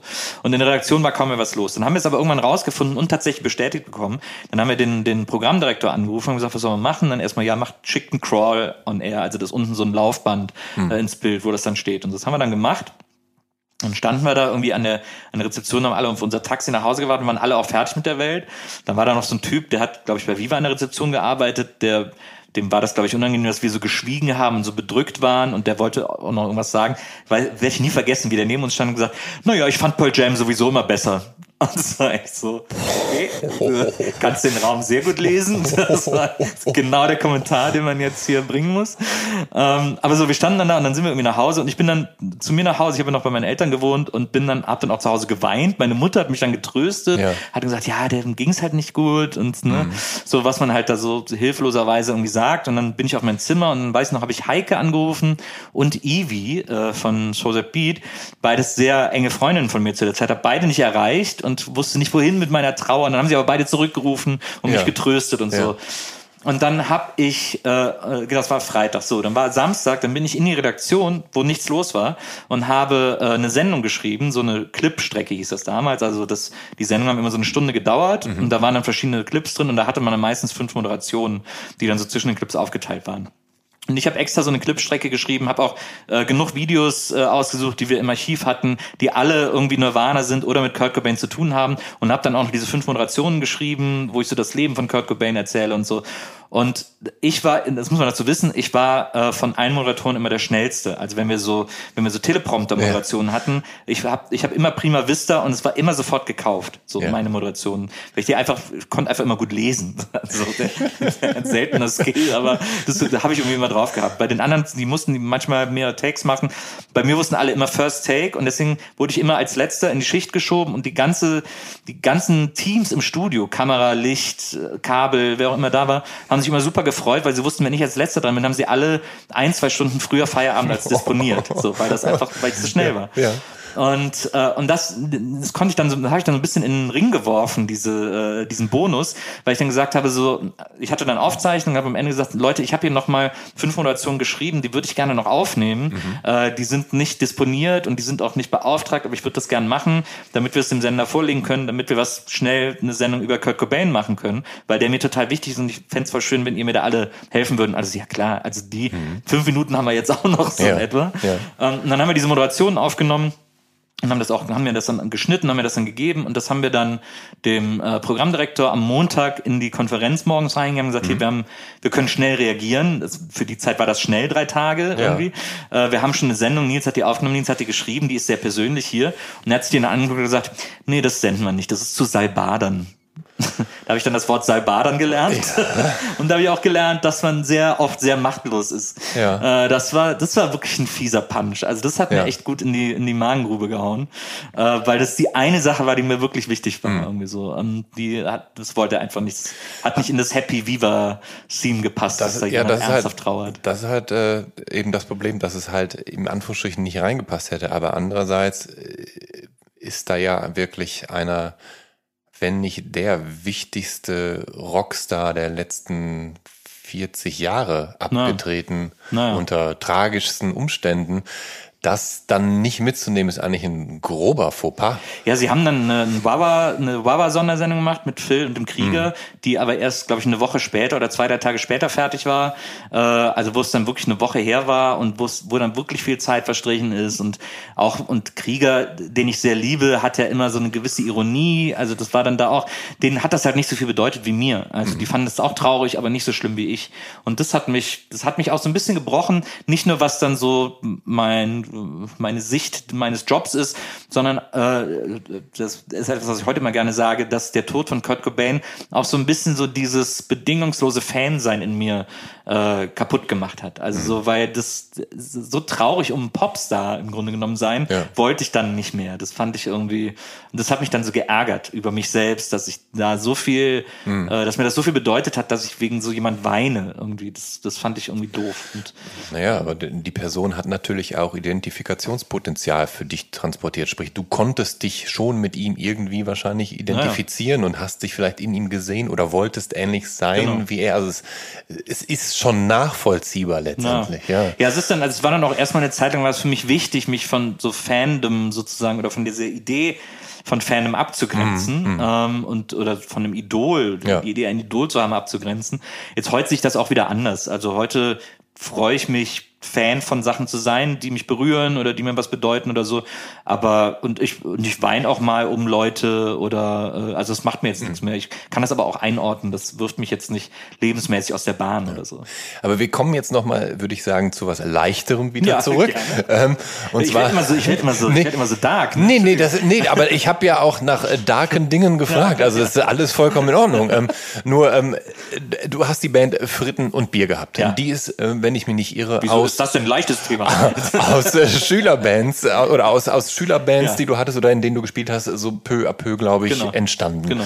Ähm, und äh, also ich war damals noch recht jung und um genau zu sein, halt eben drei Jahre jünger als du. und äh, als Frit und B ihr erstes Album im Zeichen des Armbeinman 1994 veröffentlicht haben, äh, da muss ich zugeben, dass ich diesen Comedy-Crossover, Indie Pop-Rock damals schon ein bisschen äh, doof fand, muss ich zugeben. Und heute auch immer noch nicht viel besser. Entschuldige meine Ehrlichkeit. Aber äh, wie stehst du heute zu deinen ersten nun ja äh, professionellen Gehversuchen als, als Sänger und Musiker? Also ich hätte, also ich, äh, die Produktion des ersten Albums ist, äh, das hat ja damals Michi produziert, Michi Beck von den Fantas, mhm. äh, weil wir Freunde waren und ja. äh, sich das irgendwie angeboten hat. Und die Produktion hat natürlich irrsinnigen Spaß gemacht. Ich finde das Album Sound soundmäßig heute auch etwas zu clean und etwas überproduziert. Mhm. Ich würde es wahrscheinlich es würde wahrscheinlich etwas anders klingen, aber ich finde immer noch, dass wir ein paar echt witzige Songs geschrieben haben. Also ich ja. schreibe auch immer noch gern witzige Songs. Also so. ich habe halt gestern noch mal in den Song äh, Afrika reingehört ja. und ich dachte so, boah, das ist schon ganz schön cheesy und auch so so so, so, so, so mittelgeil gereimt. Also Ja, aber das ist ja, ich meine, ich, ich also verstehe mich nicht falsch. Nee, ihr wart ja auch, gut, ihr wart ja auch super jung und so. Ja, ja. Nee, ich, also ich verstehe es überhaupt nicht falsch. Ich verstehe auch, dass das nicht, ähm, dass das eine spezielle Art von meinetwegen Humor ist oder so. Meine Frau zum Beispiel hasst auch, hasst es total, dass ich gerne Lieder höre, die lustig sind oder die sagt immer, ja du und deine lustige Musik, das hasst sie total. Ähm, aber ich, ich habe da einfach, ich habe da Freude dran. Ich, ja, auch, ja. Und auch Afrika basiert ein bisschen darauf, das habe ich ja geschrieben, als ich 16, 17 war oder so. Ähm, aber ich fand einfach damals wahnsinnig witzig. Äh, man muss wissen, das ist die Zeit, in der ich Helge Schneider für ja, wollte entdeckt habe. Wollte ich gerade sagen, hey, du warst wahrscheinlich riesengroßer Helge Schneider-Fan. Der auch. war ja, der war ja damals Indie-Artist. Ja, das war ja, ja, lange vor Katzeklo und so. Den kannte kaum einer. Und diese Art Humor war völlig anarchisch und mhm. war, hat uns alle umgehauen, was das ist und so. Und das war auf jeden Fall, glaube ich, ein Rieseneinfluss auf diese, in dieser Art zu reimen und auch blöde Reime zu nehmen. Und, und auch die, die, Klamotten, die ihr auch so anhattet zum naja. Teil. Und sie meinte so, keine Ahnung. Ja, einfach sich so, sich so nicht zu blöd zu sein. Ja, ja. Aber es, wir sind ja auch als Fritten und Bier zu zweit aufgetreten eigentlich. Mhm und haben extrem, also ich mit meiner Gitarre und mein bester Freund Waldi auf meinem alten Kinderschlagzeug mhm. und sind so, haben so irgendwie in Bars in Köln gespielt und so. Und, äh, und die Leute haben das geliebt, weil wir, weil meine Ansagen halt zum Teil einfach auch eine Viertelstunde gedauert haben und wir einfach immer irgendeinen Scheiß erzählt haben ja. und, und mit unserem mäßigen musikalischen Talent da irgendwie uns durch so einen Abend äh, gehangelt haben. Und daraus ist das so ein bisschen entstanden und ich, es gibt zum Beispiel auf dem ersten Album gibt es diesen Song, ähm, äh, ich glaube, Mercedes und Angelica sind die beiden Songs, die noch am ehesten so diesen alten fritten Biergeist, den der live hatte, so ja. atmen, weil wir da auch ja. im Studio so ein bisschen improvisiert und gespielt haben und so. Aber äh, ja, also. Was hat es eigentlich mit diesem Titel im Zeichen des Armbeinman auf sich? Ich habe das nie, nie geseckt, ehrlich gesagt. Ja, das, äh, ich habe in der Schule damals eine Comicfigur erfunden, die hieß Arm Beinman. Bei dem sind Arme und Beine zusammengewachsen. Und der, der, hat so ein, der hat so eine Brille auf und hat so einen Handstrahl, mit dem der dann Sachen aufheben kann und so. Und ist aber der größte Held, den es gibt. Ja. Und, äh, der, und nachdem haben wir das Album benannt, auch wenn den natürlich außer äh, mir der, und drei ja. Leuten von der letzten Bank niemand kannte. aber das war, ich meine, das zweite Album von Frittenbier heißt ja. Kasse Taffee und Beinrötchen in Full Plusquam-Effekt. Ja. Da sieht man ungefähr, wo so die humoristische Reise hingeht. Ein halber Zungenbrecher. Es war halt so viel egal. Ja, ja, halt, ich ja. glaube, das ist einfach wichtig zu wissen. Äh, und äh, Fritten und Bier war, als wir den Vertrag bekommen haben, also mhm. ich habe das, ich habe diese Band immer geliebt, aber als wir den Vertrag bekommen haben, hing für mich davon nichts ab, weil ich gerade Viva-Star war sozusagen. Deswegen war diese Band für uns einfach alle immer ein riesengroßer Spaß, den wir mhm. alle niemals ernst genommen haben. Mhm. Äh, und den wir dann auch, was so weit geführt hat, dass wir auch irgendwann weil dann unser, wer war mal so ein Sublabel bei äh, Königshaus, das hat damals Fitz Braun gemacht, der dann For Music gemacht hat mhm. und so weiter und so fort, der auch die Ärzte damals entdeckt hat. Der Ärzteentdecker hat ja. uns gesigned. Das war für mich ja schon mega cool. Ja. Irgendwie so. Und der fand das halt, der hatte genau den gleichen Humor wie ich. Der fand das immer witzig, dass mir alles scheißegal ist. Und so ist, sind dann diese beiden Alben und die beiden ja. Tourneen auch entstanden, weil immer alles egal war. Hauptsache wir haben Spaß irgendwie so. Krass. ähm, ich, also ich kenne äh, tatsächlich deine Band auch von Viva und ähm, also du hast sie dann anscheinend da auch irgendwie unterbringen können. Ja. War das kompliziert? Nach dem Motto, ah Nils, du arbeitest bei uns, du kannst jetzt nicht nur deine Band hier unterbringen nee, oder was? Ja, na klar, ja. gerade weil du hier ja, arbeitest, komm, ja, gib her. Haben, also wir haben ja keine große Rotation wir haben quasi nur N3 bekommen. Das war immer die, äh, oh, das war immer die äh, Rotation für die äh, neuen Videos. Mhm. Aber es war natürlich in der Videokonferenz saßen die, ja, das müssen wir ja spielen, das ist ja Nils. Also da gab es irgendwie keine, äh, kein Vertun, dass das gespielt gespielt werden muss. Ja, die, die, die zweite Platte ist ja dann genau 96 rausgekommen ja. und ähm, musikalisch und gesanglich etwas, äh, etwas runder, etwas ausformulierter und so.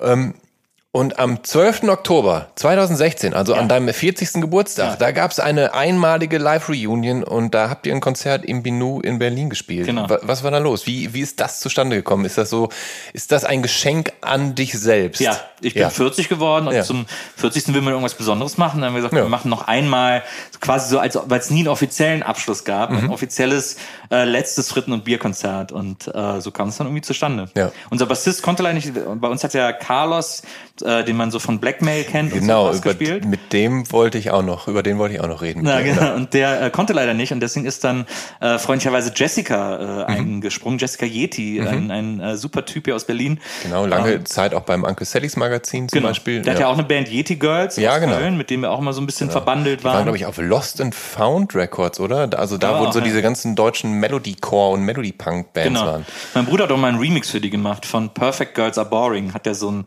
Dance-Remix gemacht, weil die irgendwie mal so was Cheesiges sagen wollten.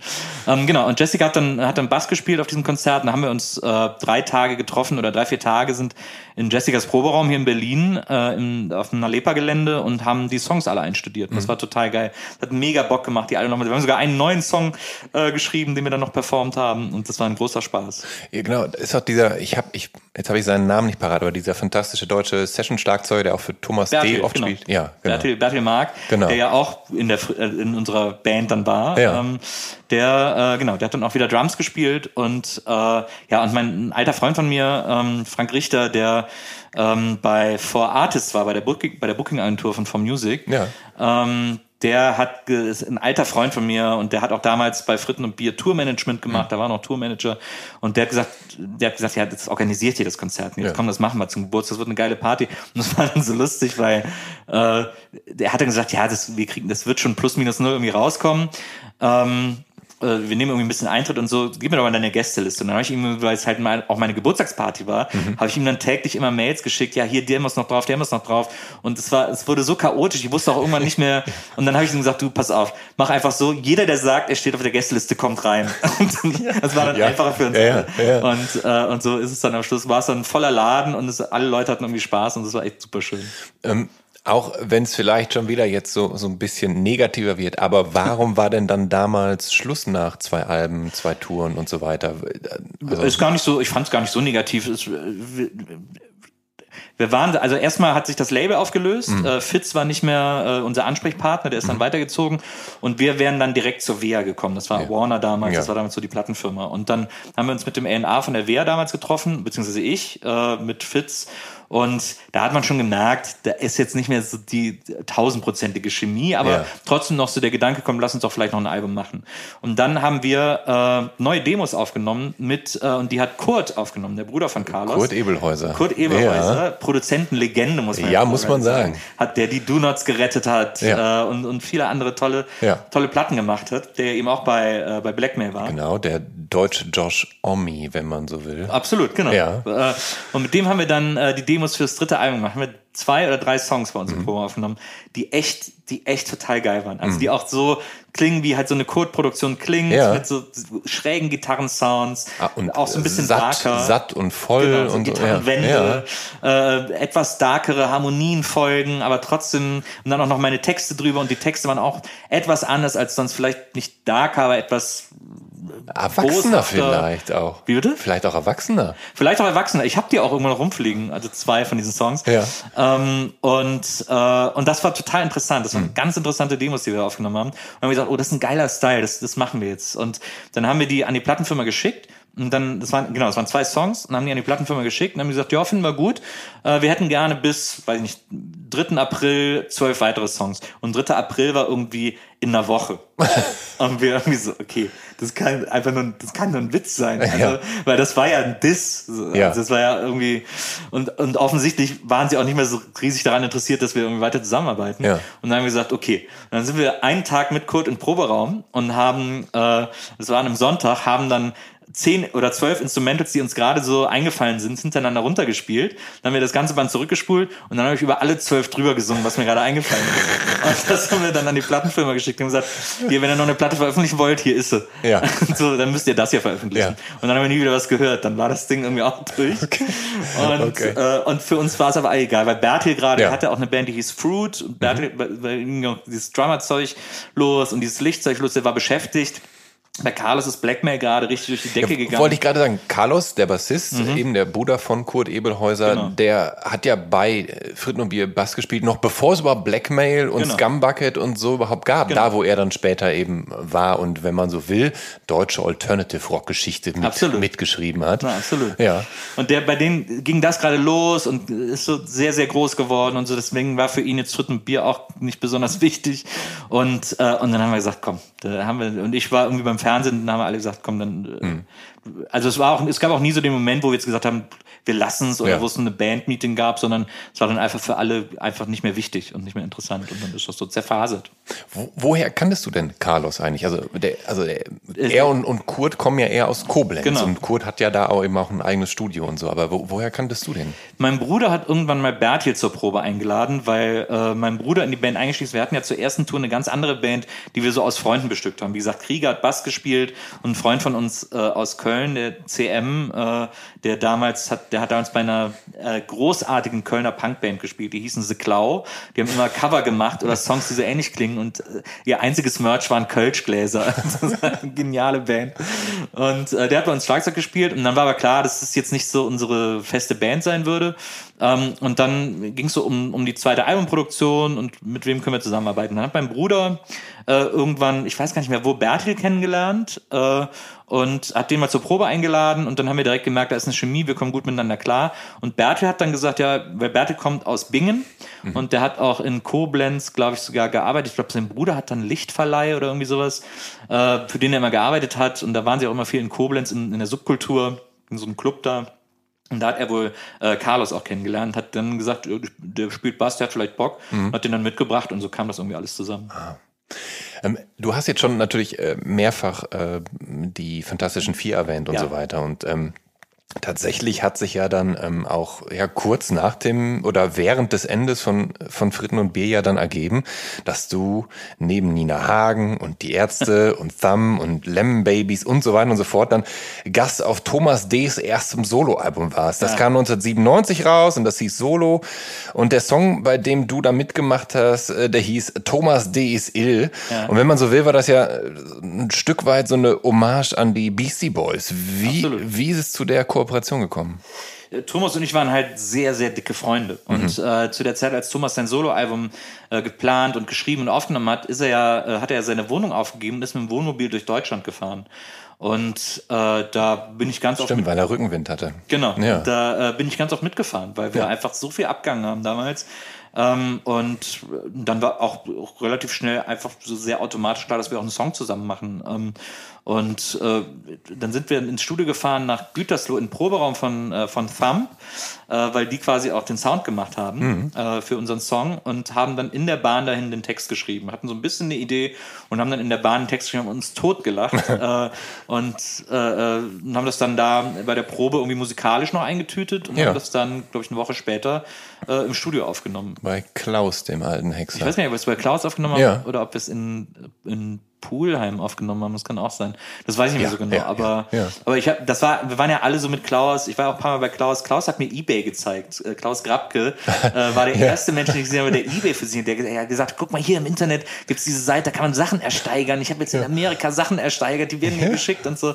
Das war total geil. Der hat mich so in eBay eingeführt. Ja. Und, äh, und er war ja auch eine Legende. Also Klaus eine Skater-Legende, der erste deutsche Pro-Skater ja. äh, bei Santa Cruz und, und die Eight Days. Und, und 16, 17, 18-facher europäischer genau. Skate. Naja, genau. Meister. Und hatte mit ja. Eight Days eine genau. saugeile Band damals. Ja. Äh, also, und dann eben Thumb. Und das Lustige war, zu Thumb-Zeiten waren ja so alle Leute, die so ein bisschen Indie waren, mhm. fanden ja äh, seine andere Band viel geiler. Tree.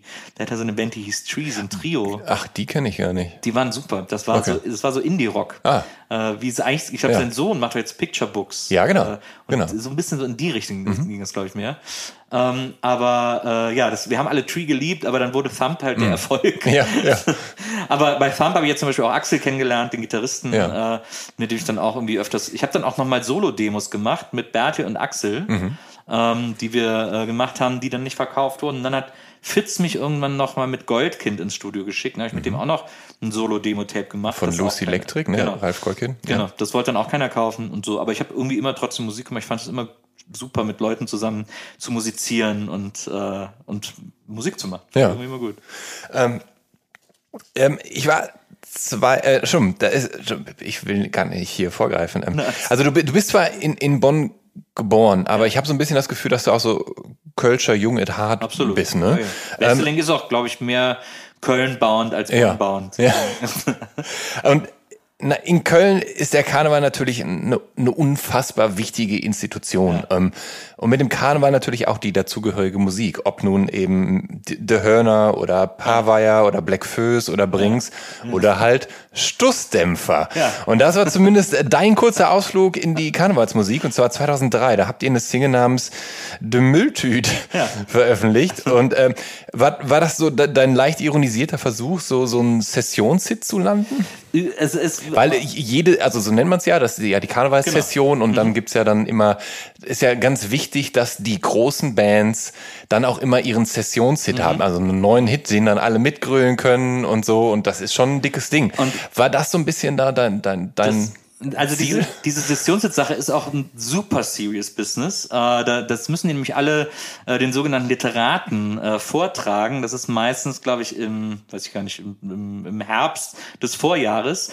Und diese, die Literaten, das sind so Kölner, was auch immer, die entscheiden dann, welche Lieder in der Session gefeatured werden und ja. welche nicht, welche Leute in den Sitzungen auftreten dürfen und mit welchen Liedern und welche nicht und so. Also das ja. ist wirklich so ein äh, ernsthaftes Geschäft es ist ein, äh, es war, ich muss dazu sagen, es war der Versuch, ein Sessions- oder ein Lied für die Session, ich bin jetzt nicht ja. mehr von dem Hit ausgegangen, ja, aber, ja, ja, ja. aber ein Lied in der Session zu platzieren und dieses Lied zu machen, war völlig unironisch gemacht. Mhm. Weil ich, Karneval ist das allerbeste Fest des ganzen Planeten. Ich liebe Karneval, ich liebe Kölschen Karneval über alles andere. Ich würde, und das ist, wer mich kennt, eine sehr harte Aussage, ich würde auf meinen Geburtstag verzichten, um Karneval zu feiern. Ja. Und ich liebe meinen Geburtstag. Ich feiere immer eine Woche lang Geburtstag. ähm, aber ich, Karneval ist für mich das schönste Fest. Ich, es ja. ist wirklich, ich kann es schwer beschreiben, aber alles daran ist für mich fantastisch. Und äh, und ich liebe auch kölsche Musik, die nicht nur an Karneval stattfindet. Mhm. Äh, die großen Bands und allen voran müssen die Blackfoes genannt werden. Zu Zeiten, in denen Tommy Engel noch der Sänger war. Das ist so ein bisschen für Leute, die die Band nicht kennen äh, oder die außerhalb von Köln sind. Das ist so eine ACDC Bon Scott Sache ungefähr. Ja. Ähm, also Tommy Engel war so der Originalsänger, der die ganzen geilen Songs alle gesungen hat und der auch ein ein äh, ein unfassbarer Performer war und ist. Also der lebt auch noch und so, aber spielt dann nicht mehr mit dem Blackfist, der ist ausgestiegen irgendwann. Aber der hat da einen, einen Humor mit auf die Bühne gebracht und eine Ironie und einen Spaß, dass das eine tolle Band war. Und die Blackfist waren auch immer eine sehr politische Band. Die haben mhm. immer, äh, immer wieder Songs geschrieben, die sich sehr um Stadtpolitik äh, oder auch um Weltpolitik mhm. äh, gehandelt haben und so ihre Sicht auf die Dinge und ihre Sicht auf die Welt. Und die war immer sehr geprägt von so einem links, linken, äh, bürgerlichen Verständnis der Welt irgendwie so. Mhm. Und ähm, und deswegen waren die immer super, deswegen waren die immer toll. Ja. Und dann gab es halt so Sessionen, so Lieder, die dann natürlich für die Session geschrieben wurden, aber die sind ja auch das ganze Jahr über aufgetreten und ich war dann auch mit meinen Eltern am Konzert und so und äh, das war, es war immer eine tolle Band. Und deswegen war äh, Stussdämpfer, der Mülltüt, da habe ich mit zwei Freunden gemacht, die beide nicht aus Köln kommen, äh, Tom und Stensky von Klee, mhm. ähm, die äh, mit denen äh, ich damals, ich habe damals viel mit denen rumgehangen, das war ja auch so kurz nach dem ersten Klee-Album, meine ich, oder nach dem zweiten. Ähm, und die hatten ja auch ein Studio in Köln. Und dann äh, hatte ich irgendwann zu denen gesagt, ich habe eine Idee für ein, für ein Kölsches Lied. Und dann habe ich denen das so erzählt. Jetzt stand auch irgendwie nur der Refrain. Eine Freundin von mir hatte mal die Idee zu diesem Refrain, man müsste mal ein Lied machen, das heißt, ich bin eine Mülltüte und so. Ja. Oder ich bin ein Mülltüt. Und da habe ich gesagt, das ist ja mega witzig. Und dann habe ich angefangen, ja. das so ja, auszuarbeiten. Und, äh, und dann habe ich das den Jungs gezeigt oder davon erzählt. Und die fanden das auch mega witzig sofort. Und dann, äh, und dann haben wir das aufgenommen. Und dann sind wir zu Emi und gesagt, wir haben hier ein, ein Kölsches Lied, die irgendwie war ja die Adresse ja. in Köln nicht nur, sondern auch für kölsche Musik. Und gesagt, wir haben ein kölsches Lied. Und dann haben die gesagt, boah, das ist ja super, machen wir sofort. Ja. Und dann haben wir, haben wir die Stoßdämpfer erfunden. Und ich muss sagen, ohne jetzt großartig mich mit Karnevalsmusik auszukennen, der Song ist wirklich nicht schlecht und hat auch von, von dem, was du da zusammengereimt hast, ja. auch Hand und Fuß und so. Das, das ist, es ist ein gutes Karnevalsstück. Ja, ja. Also ist, was uns vor allem wichtig war, war, äh, das, ist, das klingt jetzt ironisch, aber ich meine es ganz ernst, was uns wichtig war, war äh, diesen Geist dieser 70er Jahre Blackfist-Platten mhm. musikalisch wiederherzustellen, weil ja. viele moderne Karnevalslieder oft so mit so einem Four to the Floor Beat, so einem Bum Bum Mallorca Beat produziert Aber werden. Aber da steckt ja eher so eine Art äh, keltischer genau. Folk mit drin, genau. wenn man so will. Und das ist ne? ja ganz stark ausgeprägt in der Kölschen ja. Musik. Da gibt es das ganz, ganz viel und das wollten wir auch so ein bisschen äh, wiederbeleben mhm. und, und, und da wieder reinbringen und so. Und dann haben wir dann noch eine schöne Ballade für die B-Seite gemacht, äh, so unsere Oasis-Ballade äh, mit Friesestrauß. Wir haben sogar noch ein Demo für eine zweite Single gemacht, das auch echt gut war, aber dann hatte, hat die ja. Plattenfirma irgendwie das, das Interesse an dem Thema verloren. Du müsstest irgendwann mal so eine äh, Rarities-Compilation rausbringen, wo du all die Songs, die dann irgendwie dann doch auf der Strecke geblieben sind, aber eben aufgenommen wurden, Ja. mal zusammen. Ja, ich muss mal zusehen, dass ich dieses, dass ich dieses, äh, dass ich dieses Demo, das Schlussdämpfer-Demo nochmal auftreibe, weil wir hatten einen Song darauf, auch einen Abtempo-Song, der hieß Sightseeing in Köln, wo ich so einen so einen Bus, so einen Typen, so einen Sightseeing-Typen im Bus Ah, spiele, ja. der die ganze Zeit so Ja. die Stadt erklärt Ja. und der so an jeder Station immer noch einen Kölsch ausgibt und am Ende total besoffen im Bus steht. äh, das, war- das war Sightseeing in Köln. Und da hatten wir noch eine ganz tolle Ballade. Ah ja, ich han minge Kopf verloren. Ich han minge Kopf verloren und weiß nicht mehr wo. Ich han minge Kopf verloren, vielleicht weißt es ja do. Und wenn du ihn findest, dann kannst du mir ja wieder bringen. Ich han minge Kopf verloren in Köln am Ring. Oh. Du bist ja großer Fan von Band-T-Shirts. Du hast jetzt eins an, ein schwarz-weiß gestreiftes mit der Andy Warhol Velvet Ja. Underground Banane drauf. Ja, du hast Sonic Youth T-Shirts, Beastie Boys T-Shirts. Du hast, all, du hast ich, wahrscheinlich einen riesen Stapel an Band-T-Shirts. Ja, ja. Du hast wahrscheinlich auch das Black Flag Black First T-Shirt, oder? Das Äh, nee, mit den nee, vier das, Balken? Nee, das, ich, das, das, das, das habe ich nicht. Das gibt's doch nicht. Ja, das wollte ich mir auch immer holen, Ja. äh, aber es gibt irgendwie niemanden mehr, der es druckt. Und dann habe ich mir sogar die Druckvorlage besorgt und wollte es mir selber drucken, äh, aber das habe ich bisher noch nicht gemacht. Ja, weil das war ja eine Zeit lang so ein wirklich so ein, so ein ein Running Gag. Und Shirt. das, ja, ist, ja, auch, ja. ist auch ein mega cooles Shirt. Ich finde das auch super. Ich war 2006 in Schweden auf einer kurzen Pressereise und äh, zwar im Städtchen Skellefteå. Und irgendwie bin ich dort, ich, es kann sein, dass es im, im schwedischen TV lief. Und da bin ich über einen Song gestolpert, der hieß We're from Barcelona, von der Band We're from Barcelona. Ja. Und ähm, da habe ich dann tatsächlich in, in so einem Kaufhaus, in so einer ganz klitzekleinen CD-Abteilung, da gab es dann so eine Vier-Track-Debüt-EP von dieser Band, wo eben auch dieser Song drauf ist. Und diese Band, oder die ist ja vielmehr so ein, so ein 24-köpfiges Kollektiv, die spielt ja luftig leichten, gut gelaunten Folk-Indie mit harmonischem Background-Core. Und zwischen 2006 und 2015 hat die Band dann insgesamt fünf Alben veröffentlicht. Und du hast mir vorab verraten, dass I'm from Barcelona in ihrer Hochphase eine wichtige Band für dich waren und dir viel Trost gespendet haben. Ja. Wofür brauchtest du den Trost und wie konnte die Band helfen?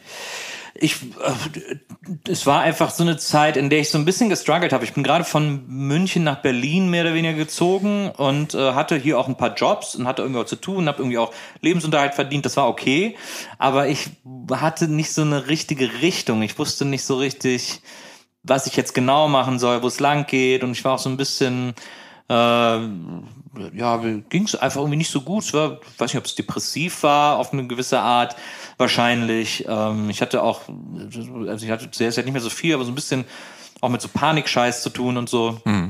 Und, äh, und dann habe ich plötzlich einen von Barcelona für mich entdeckt, ähm, die ja eine so, also gerade auf dem ersten Album, eine so trostspendende Band sind, Ja.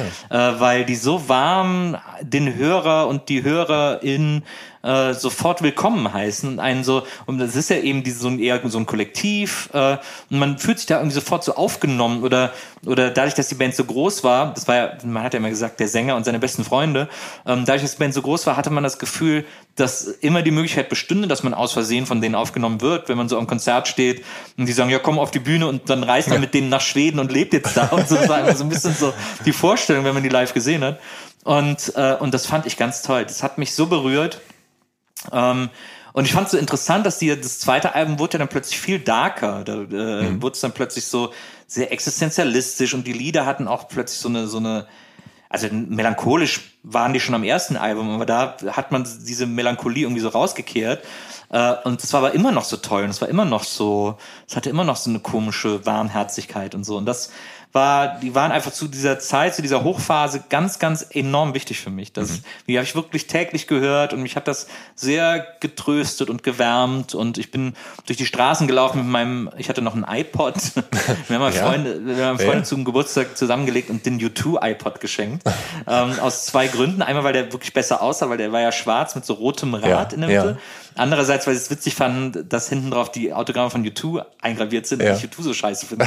Äh, das war also eine Hassliebe Ja. im besten Wortsinne. Äh, Und hab, und hab diese Platte, äh, diese Platten rauf und runter gehört, bin irgendwie durch Ja. die Straßen spaziert und, und hab mich so des Lebens gefreut. Deswegen Ja. ist das so eine Band, die ich immer sehr, sehr hochhalten werde. Und ich finde es auch ganz spannend, was die alles noch gemacht haben. Also die, die letzten beiden Alben oder regulären Bandalben waren ja irgendwie auch noch, sind dann wieder sehr viel positiver geworden, sehr viel schöner. Und dann haben sie ein Album veröffentlicht, äh, weil es waren ja, glaube ich, 24 Mitglieder dann irgendwann. Ja, oder 27 heißt die Platte, genau, glaube ich. Wo ne? so ja. jedes Bandmitglied ein eigenes Lied gemacht hat, ja. was ich auch eine saugeile Idee ja. fand. Irgendwie so. so. total gut. Das, das ist wirklich eine gute Idee, ja. ja. Mhm. Ähm, wir bewegen uns jetzt auf das Ende der Nullerjahre so langsam hin und ähm, Du hast von Ende November, also von Ende November 2010 bis Ende Januar 2011 fünf Sendungen für das Internetradio bei FM ja. gemacht. Und äh, zwar die einstündige Sendung Nielsenburgers Weltfrieden. Ja. Und, und da hast du freundlichen Indie-Rock mit freundlichem Classic Rock und freundlichen Pop mit freundlichem Hip-Hop und Soul aufgelegt. Und was war die Idee hinter der Sendung und warum lief sie nur für fünf Wochen? Also die Idee war einfach, dass ich Musik... Oder fünf Ausgaben. Ja, die, ja. Die, die Idee war, dass ich Musik zeige, die ich liebe. Äh, und auch zeige, dass man also mir war wichtig, so wie Leute, die Musik lieben, die wollen ja immer Musik zeigen und die wollen mhm. immer zeigen, oder mir war es immer wichtig zu zeigen, dass man da nicht, dass so Genregrenzen uninteressant sind, dass ja. man überall was finden kann, was einem gefällt und so. Ich habe auch viele Jahre immer gesagt, dass ich Reggae scheiße finde und selbst da habe ich mittlerweile meinen Frieden mitgeschlossen ja. Ja. und es gibt Reggae-Songs, die ich feiere und die ich gut finde und so. Also ich, ich, ich sammle so gerne Musik, ich habe auch eine große Plattensammlung zu Hause und ich sammle so gerne Musik, weil ich irgendwann festgestellt habe, dass das die sinnvollste unendliche Sammlung ist, die man, ja. äh, weil ich, weil ich genau weiß, ja. dass ich bis an mein Lebensende niemals alle Songs äh, hören werde, die ich gut finden werde. Also in, ja. es gibt immer Musik, die ich gut finde, die ich nicht kenne. Aha. Das ist einfach so geil, das zu wissen. Ja. Und dann dadurch macht das so einen Spaß, ja. das zu sammeln irgendwie. Und, äh, und, es hat, und es hat auch so gar keinen Druck, weil es sowieso nicht möglich ist. Mhm. So. Und, äh, und diese Liebe zur Musik, die wollte ich halt irgendwie in dieser Sendung transportieren. Und habe auch versucht, Playlisten anzulegen, die eben das, diese, diese Diversität auch darstellen, die so unterschiedlich wie möglich sind. Das war so der Hintergedanke. Und der, ich habe dann immer so zu den Songs erzählt und warum ich die ausgewählt habe und was ich dann gut finde und so. Und äh, der Grund, warum es nur fünf Ausgaben gab, ist erschreckend simpel. Äh, der ist nämlich der, dass ich kein gutes Equipment hatte, um mich aufzunehmen. Und ja. äh, Ruben, der Chef von Byte FM, nach der vierten Sendung gesagt, Nils, wenn du nicht irgendwie eine bessere Möglichkeit findest, aufzunehmen, es klingt wirklich scheiße. Und ich habe alles zu Hause versucht. Ich bin irgendwie zu Hause in die Kammer gegangen, habe ja. Decken abgehangen und so, aber ich hatte kein gutes Mikro und ich hatte jetzt auch nicht so viel Kohle äh, und habe das Beste versucht. Und er hat dann irgendwann bei der fünften Sendung gesagt, ey, ich, I love you. Das, mhm. Die Sendung war super, wir haben die gerne gemacht, aber die Qualität ist einfach viel zu scheiße. Wir können die so nicht senden. Ja. Äh, das tut mir total leid. Hast du ein Studio? Also er hat auch alles versucht kennst du jemanden, wo du hingehen kannst, wo du aufnehmen kannst oder so. Und dann hatte ich aber mir andere Sachen zu tun und so und so ist dann auseinandergegangen. Aber es ist wirklich, es war einfach 100% meine Schuld, dass es die Sendung nicht mehr gab, äh, weil ich das nicht besser hingekriegt habe, soundmäßig. Aber äh, ich, ich weiß nicht, ob man das so sagen kann, aber ist dein zweites Buch Endlich gute Musik von ja. 2013, ist das so eine Art verlängerter Arm der Radiosendung? Also es ist auf, es kommt aus dem gleichen Ort sozusagen. Ja. Äh, bei Endlich gute Musik stehen sehr viele unterschiedliche kurze Texte drin, in denen ich versuche, meine Liebe zu Musik äh, irgendwie zu ähm, äh, literarisch umzusetzen. Und da sind dann, da sind auch ein paar Listen drin, mhm. die fünf besten Saxophon-Solos des Pop, die zehn besten Ärzte-Songs, keine Ahnung, solche Listen. Dann sind ja. aber auch Texte drin, wie ich die Beatles für mich entdeckt habe, was ich an Cure toll finde. Äh, dann ist ein Text drin, in dem ich äh, ähm, einen Songtext der Münchner Freiheit auseinandernehme und analysiere und so. Also ich habe versucht, so viele Herangehensweisen an Lieblingsmusik zu finden, äh, wie möglich und in ein Buch zu packen. Und, wie ein Mixtape halt. Und vor allem äh, wahnsinnig äh, unvoreingenommen und sehr offen in wirklich alle Richtungen. Also man kann dich ja überhaupt nicht musikalisch festnageln, weil du ja äh, wirklich offensichtlich sehr, sehr äh, vieles mag. Also ähm, auf Instagram zum Beispiel, da, da postest du ja immer wieder mal so, so, so Lieblingsplatten aus deiner wirklich großen ja. Vinylsammlung, soweit man das erkennen kann. Ja. Also von Weezer über die Cardigans bis hin zu Songwriter und Indie Kram, dann wiederum bis hin zu zum Metal ist alles Mögliche dabei. Ja. Und äh, eine Sache, die du erst spät für dich entdeckt hast und äh, die dich aber auch heute sehr glücklich macht, das ist Disco. Äh, ja. Wie hast du denn Disco für dich entdeckt? Das habe ich über einen Freund in Köln entdeckt, äh, Ramirez, der, äh, der ist DJ und der hat früher eigentlich nur Disco aufgelegt. Äh, mittlerweile spielt er auch viel Italo-Disco. Ähm, aber früher war es vor allem so, ähm, ja, Larry Levan, 70er, 80er Jahre Disco. Und äh, der hat mich total an dieses Thema rangeführt. Ich habe ein paar Mal mit dem zusammen aufgelegt. Da habe ich dann meinen Quatsch gespielt, Kassierer, Cramps, keine Ahnung, solche Sachen. Ja. Äh, und er hat dazwischen und immer Bist du mal quasi in die Parade gefahren? Nee, das, nee, oder war das in Ordnung? Ich, ich weiß noch, wir haben im Barracuda, in der Barracuda Bar aufgelegt in Köln. Äh, ein schöner Club, falls jemand kennt. Und äh, wir haben wirklich immer, äh, wir haben Back-to-Back -back gespielt, also mhm. immer abwechselnd. Und äh, er hat dann so geile äh, Ashford and Simpson, Bourgie Bourgie, so geile Disco-Tunes aufgelegt. Mhm. Und ich habe dann irgendwie äh, Cramps mit äh, Like a Bad Girl Should gespielt, was wir beide mega witzig fanden, so als Song irgendwie. Und dann hat er wieder einen Disco-Song, dann habe ich Mein Glied ist zu groß gespielt. Äh, und, so, und so haben wir aber einen irrsinnigen Spaß beim Auflegen gehabt. Ähm, und er hat mich da total in dieses Thema angeführt. Er hat damals bei Groove Attack gearbeitet, hat mir dann manchmal auch Platten mitgebracht. Also, ich hörte die mal an, äh, hat mir dann so einen Paradise Garage Sampler auf Vinyl mitgebracht, wo so die geilsten Songs aus diesem legendären New Yorker Club, in dem Larry Levan sozusagen Disco erfunden hat. Mhm. Ähm, hat er mir da mitgebracht und hat mich da so total ans Thema rangeführt und angefixt und ich bin mittlerweile, für mich ist es mittlerweile eine Musik, deren, ich bin jedes Mal erstaunt über diese Komplexität, die die mhm. Disco irgendwie mitbringt, weil das schon schon äh, in den Arrangements so breit angelegt ist. Da sind immer Streicher im Studio. Äh, das, und das war einfache Popmusik im Grunde genommen, ja. aber sehr äh, komplizierte Melodiebögen, die dann da durch so eine Funkgitarre aufgebrochen werden und dann diese, diese so große Streichereinsätze haben oder so frühe Keyboard-Experimente. Ähm, und das mit einer Tanzbarkeit, die für mich absolut zwingend ist. Mhm. Und das finde ich eine, eine sensationell aufregende Phase und eine sensationell aufregende Musik. Und ich finde das auch historisch so spannend, also auch so das viel zitierte End of Disco, das seinen Höhepunkt gefunden hat in so einer Aktion, wo so ein Radio-DJ äh, aus New York äh, die Leute ins Stadion der Yankees eingeladen hat, wo sie dann ihre Disco-Platten verbrannt haben. Also the most racist äh, Pop-Event ja. ja. vorstellbar irgendwie. Ähm, was wirklich auch so das Ende von Disco besiegelt hat, es ist so eine aufregende, vielfältige, künstlerisch super anspruchsvolle Musik. Das also, dass da nicht, dass das nicht viel mehr Leute so lieben und da mhm. viel tiefer reingehen wollen, ist mir ein absolutes Rätsel, weil ich das so aufregend und reichhaltig finde. Das äh, sensationell. Es, ähm also weniger deutlich für den äh, Dancefloor ausgelegt, aber teilweise ja auch dann äh, parallel zu Disco stattfinden, sind eben, ich, ich spreche es jetzt einfach auf Deutsch aus, ja. Yachtrock ja. und, und, und AOR, ja. also Adult oder Album-Oriented Rock. Ähm, kannst du bitte mal ganz kurz versuchen, äh, ein wenig zu erklären, was Yachtrock ist?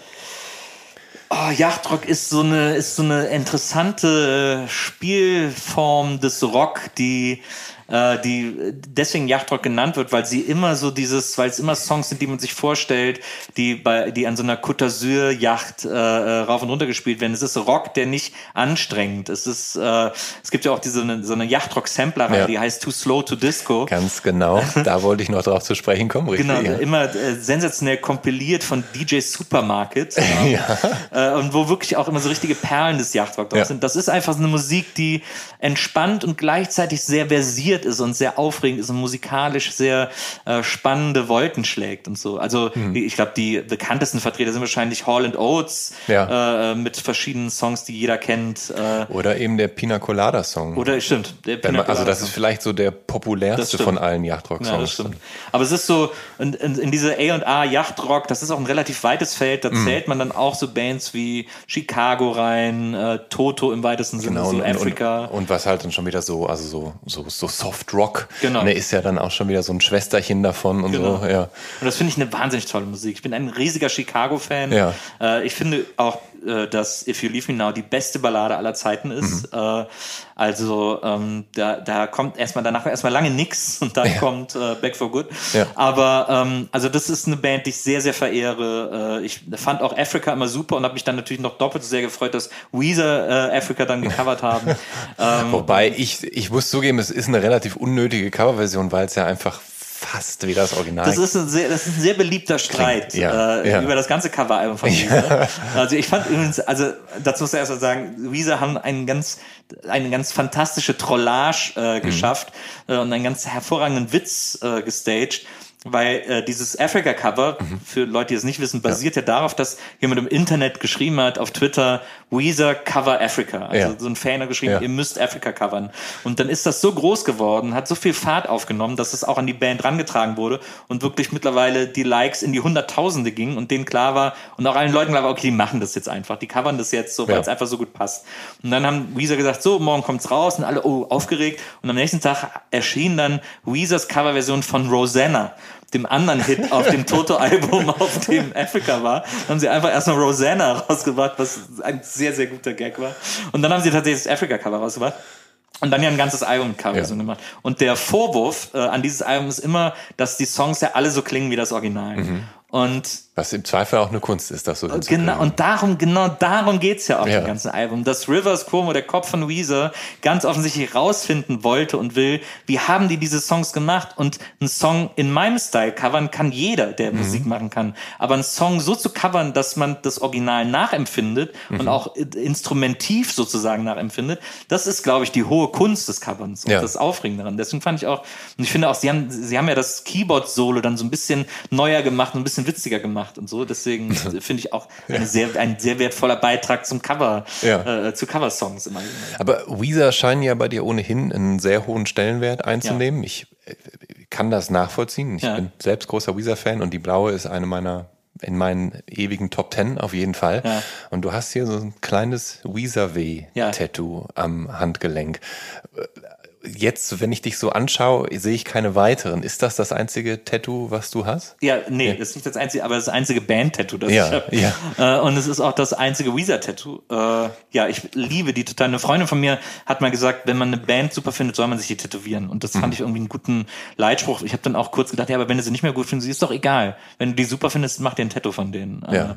Und äh, das fand ich irgendwie sinnvoll. Und, und Weezer sind wirklich meine, seit Jahren meine große Lieblingsband. Ähm, ja. Und ich äh, es gibt ja so einen sehr populären Weezer Hate. Es gab mal einen Typen, der eine, der eine Petition gestartet hat, wir zahlen euch 20.000 Dollar, wenn ihr aufhört, Musik zu machen und so weiter ja. und so fort. Ähm, und diesen, ich finde das ganz albern, weil ich glaube, es gibt kaum eine mittlerweile schlauere und freiere Band als Weezer, mhm. die an einem Punkt angekommen sind, also gerade ihr Kopf, äh, Rivers Como, der ja. mittlerweile ähm, sozusagen die Songs fast alle schreibt, ähm, die, der ist an so einem Punkt angekommen, wo der so frei ist und wo der so sehr einfach macht, was er will und ausprobiert, was er will und und mit einer mit einer äh, OP-mäßigen Lust mhm. äh, Popmusik seziert und versucht, der auf den Grund zu kommen. Und mein großes, mein großer Eindruck ist ja, dass er einfach versucht, den perfekten Popsong zu finden ja. äh, und dem und dieser Suche und diesem Versuch und diesem Experiment alles äh, unterstellt sozusagen. Ähm, das, äh, das finde ich ganz aufregend mit anzusehen, mit anzuhören. Aber ich glaube, die große Kritik, die man meines Erachtens anbringen darf, ist, dass die Menschen, die sich gerade in die ersten zwei Alben, das Blaue und Pinkerton, mhm. verliebt haben mhm. und eben halt das so, so Sehnsuchtsplatten sind, ja. ich glaube, dass die einfach seit Jahren einfach darauf hoffen, dass Rivers mal wieder dahin Absolut. kommt. Ja, ich weiß. So, so eine gewisse unschuldige Deepness mit krachigen Gitarren mhm. und er sich aber in diesem, auf der Suche nach dem perfekten Popsong so ein bisschen verrennt und teilweise ja auch in, in geradezu albernen Experimenten manchmal ja, ja auch, muss man, also finde ich, ja, muss man ehrlich so sagen. Und, ähm, und das ist so vielleicht das, was so. Aber ich glaube, dass der Mut zum albernen Experiment ist total wichtig, hm. äh, um dem auf die, auf die Spur zu kommen. Und ich glaube, was auch wichtig ist, ist, äh, zu begreifen, dass Pinkerton ein Unfall war. Pinkerton war eigentlich kein Weezer-Album. Ja, ja. Äh, Pinkerton ist ja auch die große Niederlage der Band gewesen. Mhm. Pinkerton, als es rauskam, egal wie das heute gefeiert wird, kommt überall komplett verrissen worden. Ja. Weil er gesagt haben, was ist denn das für ein Scheiß? Da ist, da stimmt ja gar nichts mehr. Äh, äh, Pinkerton war ein Unfall. Pinkerton war ein Frustalbum von Rivers. Äh, das, das war nie Weezer. Ähm, und das müssen diese Menschen endlich mal begreifen und anerkennen. Ja, gut. Pinkerton Aber, wird nie wiederkommen. Ja. Das, it's ja. over. Und es gibt natürlich tatsächlich Momente, wo sie das blaue Album ja in der Lage waren Absolut. zu das grüne Album kopieren, ja. Äh, äh, das rote Album auch ja. äh, finde ich halt selber ganz hervorragend. Ähm, und dann auch eines der Alben, boah, zuletzt, ich, ich bin langsam, ich bin, ich habe langsam auch den Faden verloren. Ich ja. weiß gar nicht mehr, welcher Song wo noch drauf war, weil ja. in den letzten Jahren ja auch einfach wahnsinnig viel gekommen ist. Wir haben letztes Jahr überraschend ein Album gedroppt. Ja.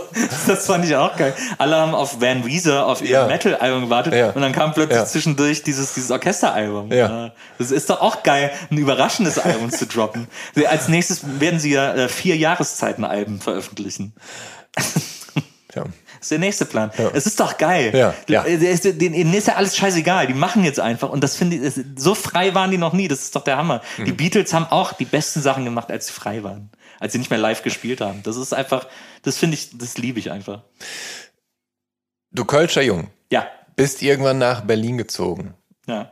Wir haben äh, vor dem Gespräch versucht zu erörtern, wann das ungefähr war und du hast lange überlegt. Ist ja. es dir mittlerweile eingefallen, wann das ungefähr also gewesen es muss So, es muss so 2000, warte mal, ich bin 2003 nach München. Da muss es so 2007, 2008 irgendwie so da hinten mhm. die Ecke äh, gewesen sein.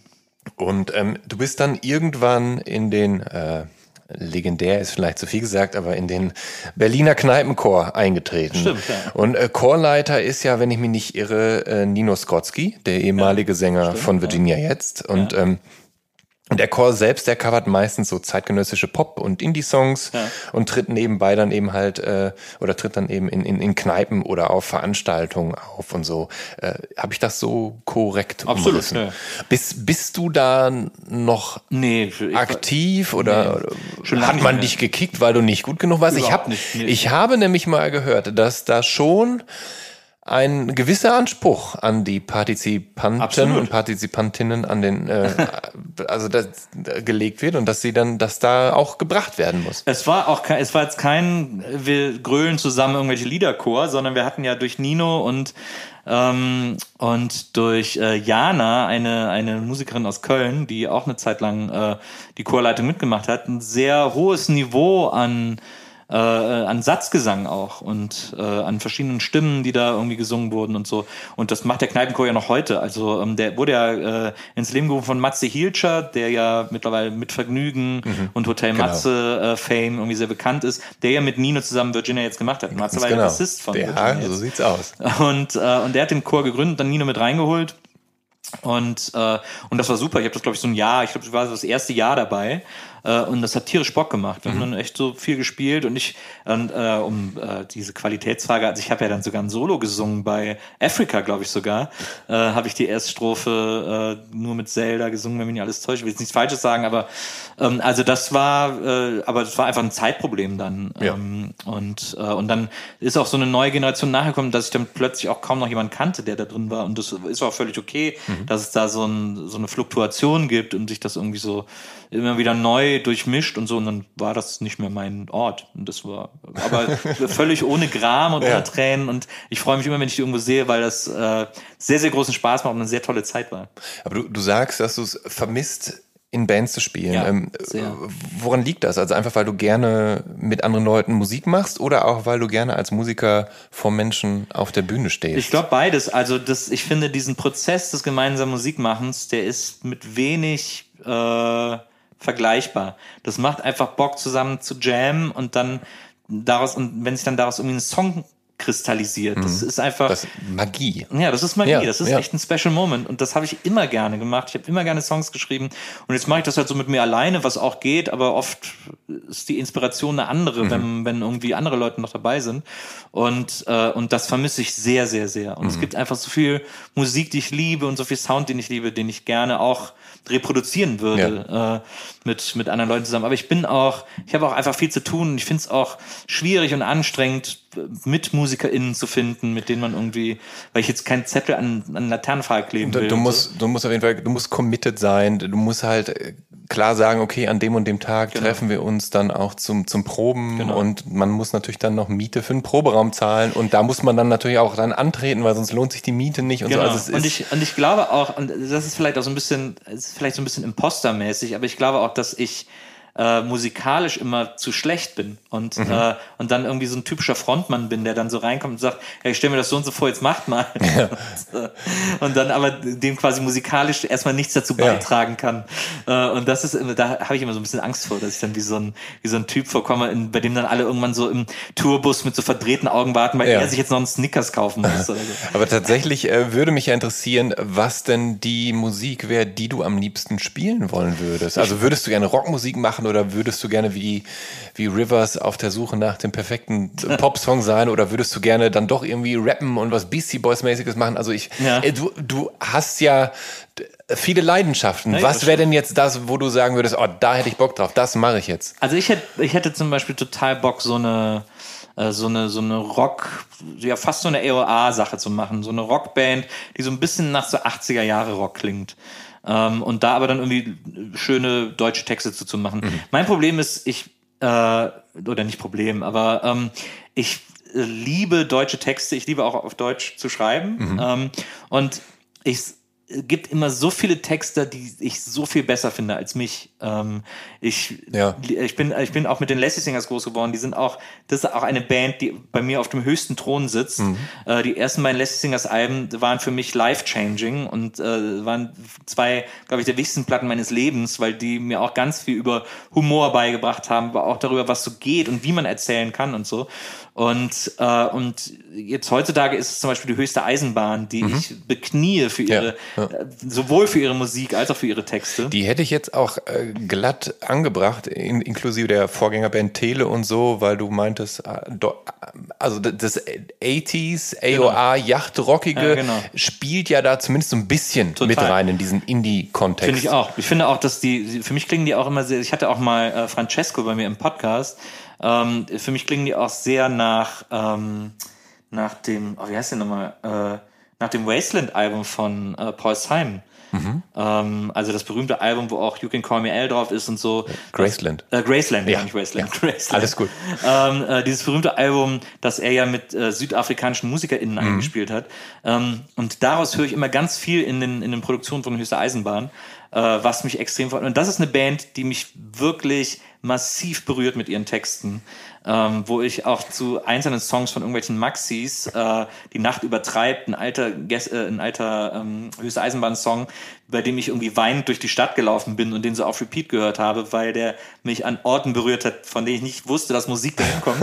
ähm, also wirklich äh, sensationell. Und, da, und dann ist, und dann kommt immer der Punkt, wo ich mich ärgere, weil ich diesen textlich musikalischen Zugang zu meinen Gefühlswelten nicht finde. Das schaffe ja. ich nicht. Ja. Wenn ich Texte schreibe, dann, wenn ich versuche, sie ernst zu schreiben, wenn ich versuche, über Gefühle zu schreiben, ist es jedes Mal, dass ich am Ende denke, meine Güte, ist das ein Scheiß, das ist so banal und das ist so, das ist überhaupt keine Tiefe und das ist gar nicht, mhm. ist auch gar nicht mein Gefühl. Also da, ja. versuche da so ein Gefühl zu simulieren oder so, aber es ist, da komme ich nicht ran. Wohingegen mir, zuletzt habe ich, saß ich mit der Ukulele zu Hause und habe es dann auch direkt aufgenommen, auf Insta gestellt, habe irgendwie ein Lied Lied äh, geschrieben, dessen Refrain heißt Mein Ständer, äh, weil ich es mega witzig fand. Irgendwie so. Das fällt mir total leicht, ja. Songs zu schreiben. Ja, ja. Und das liegt aber nicht nur daran, dass ich jetzt keinen Zugang zu meinen Gefühlen hatte. Im Gegenteil. Also ich bin ein extrem emotionaler Typ und ich, mir macht das auch nichts, emotional mhm. zu sein. Ich bin da völlig äh, cool mit und safe.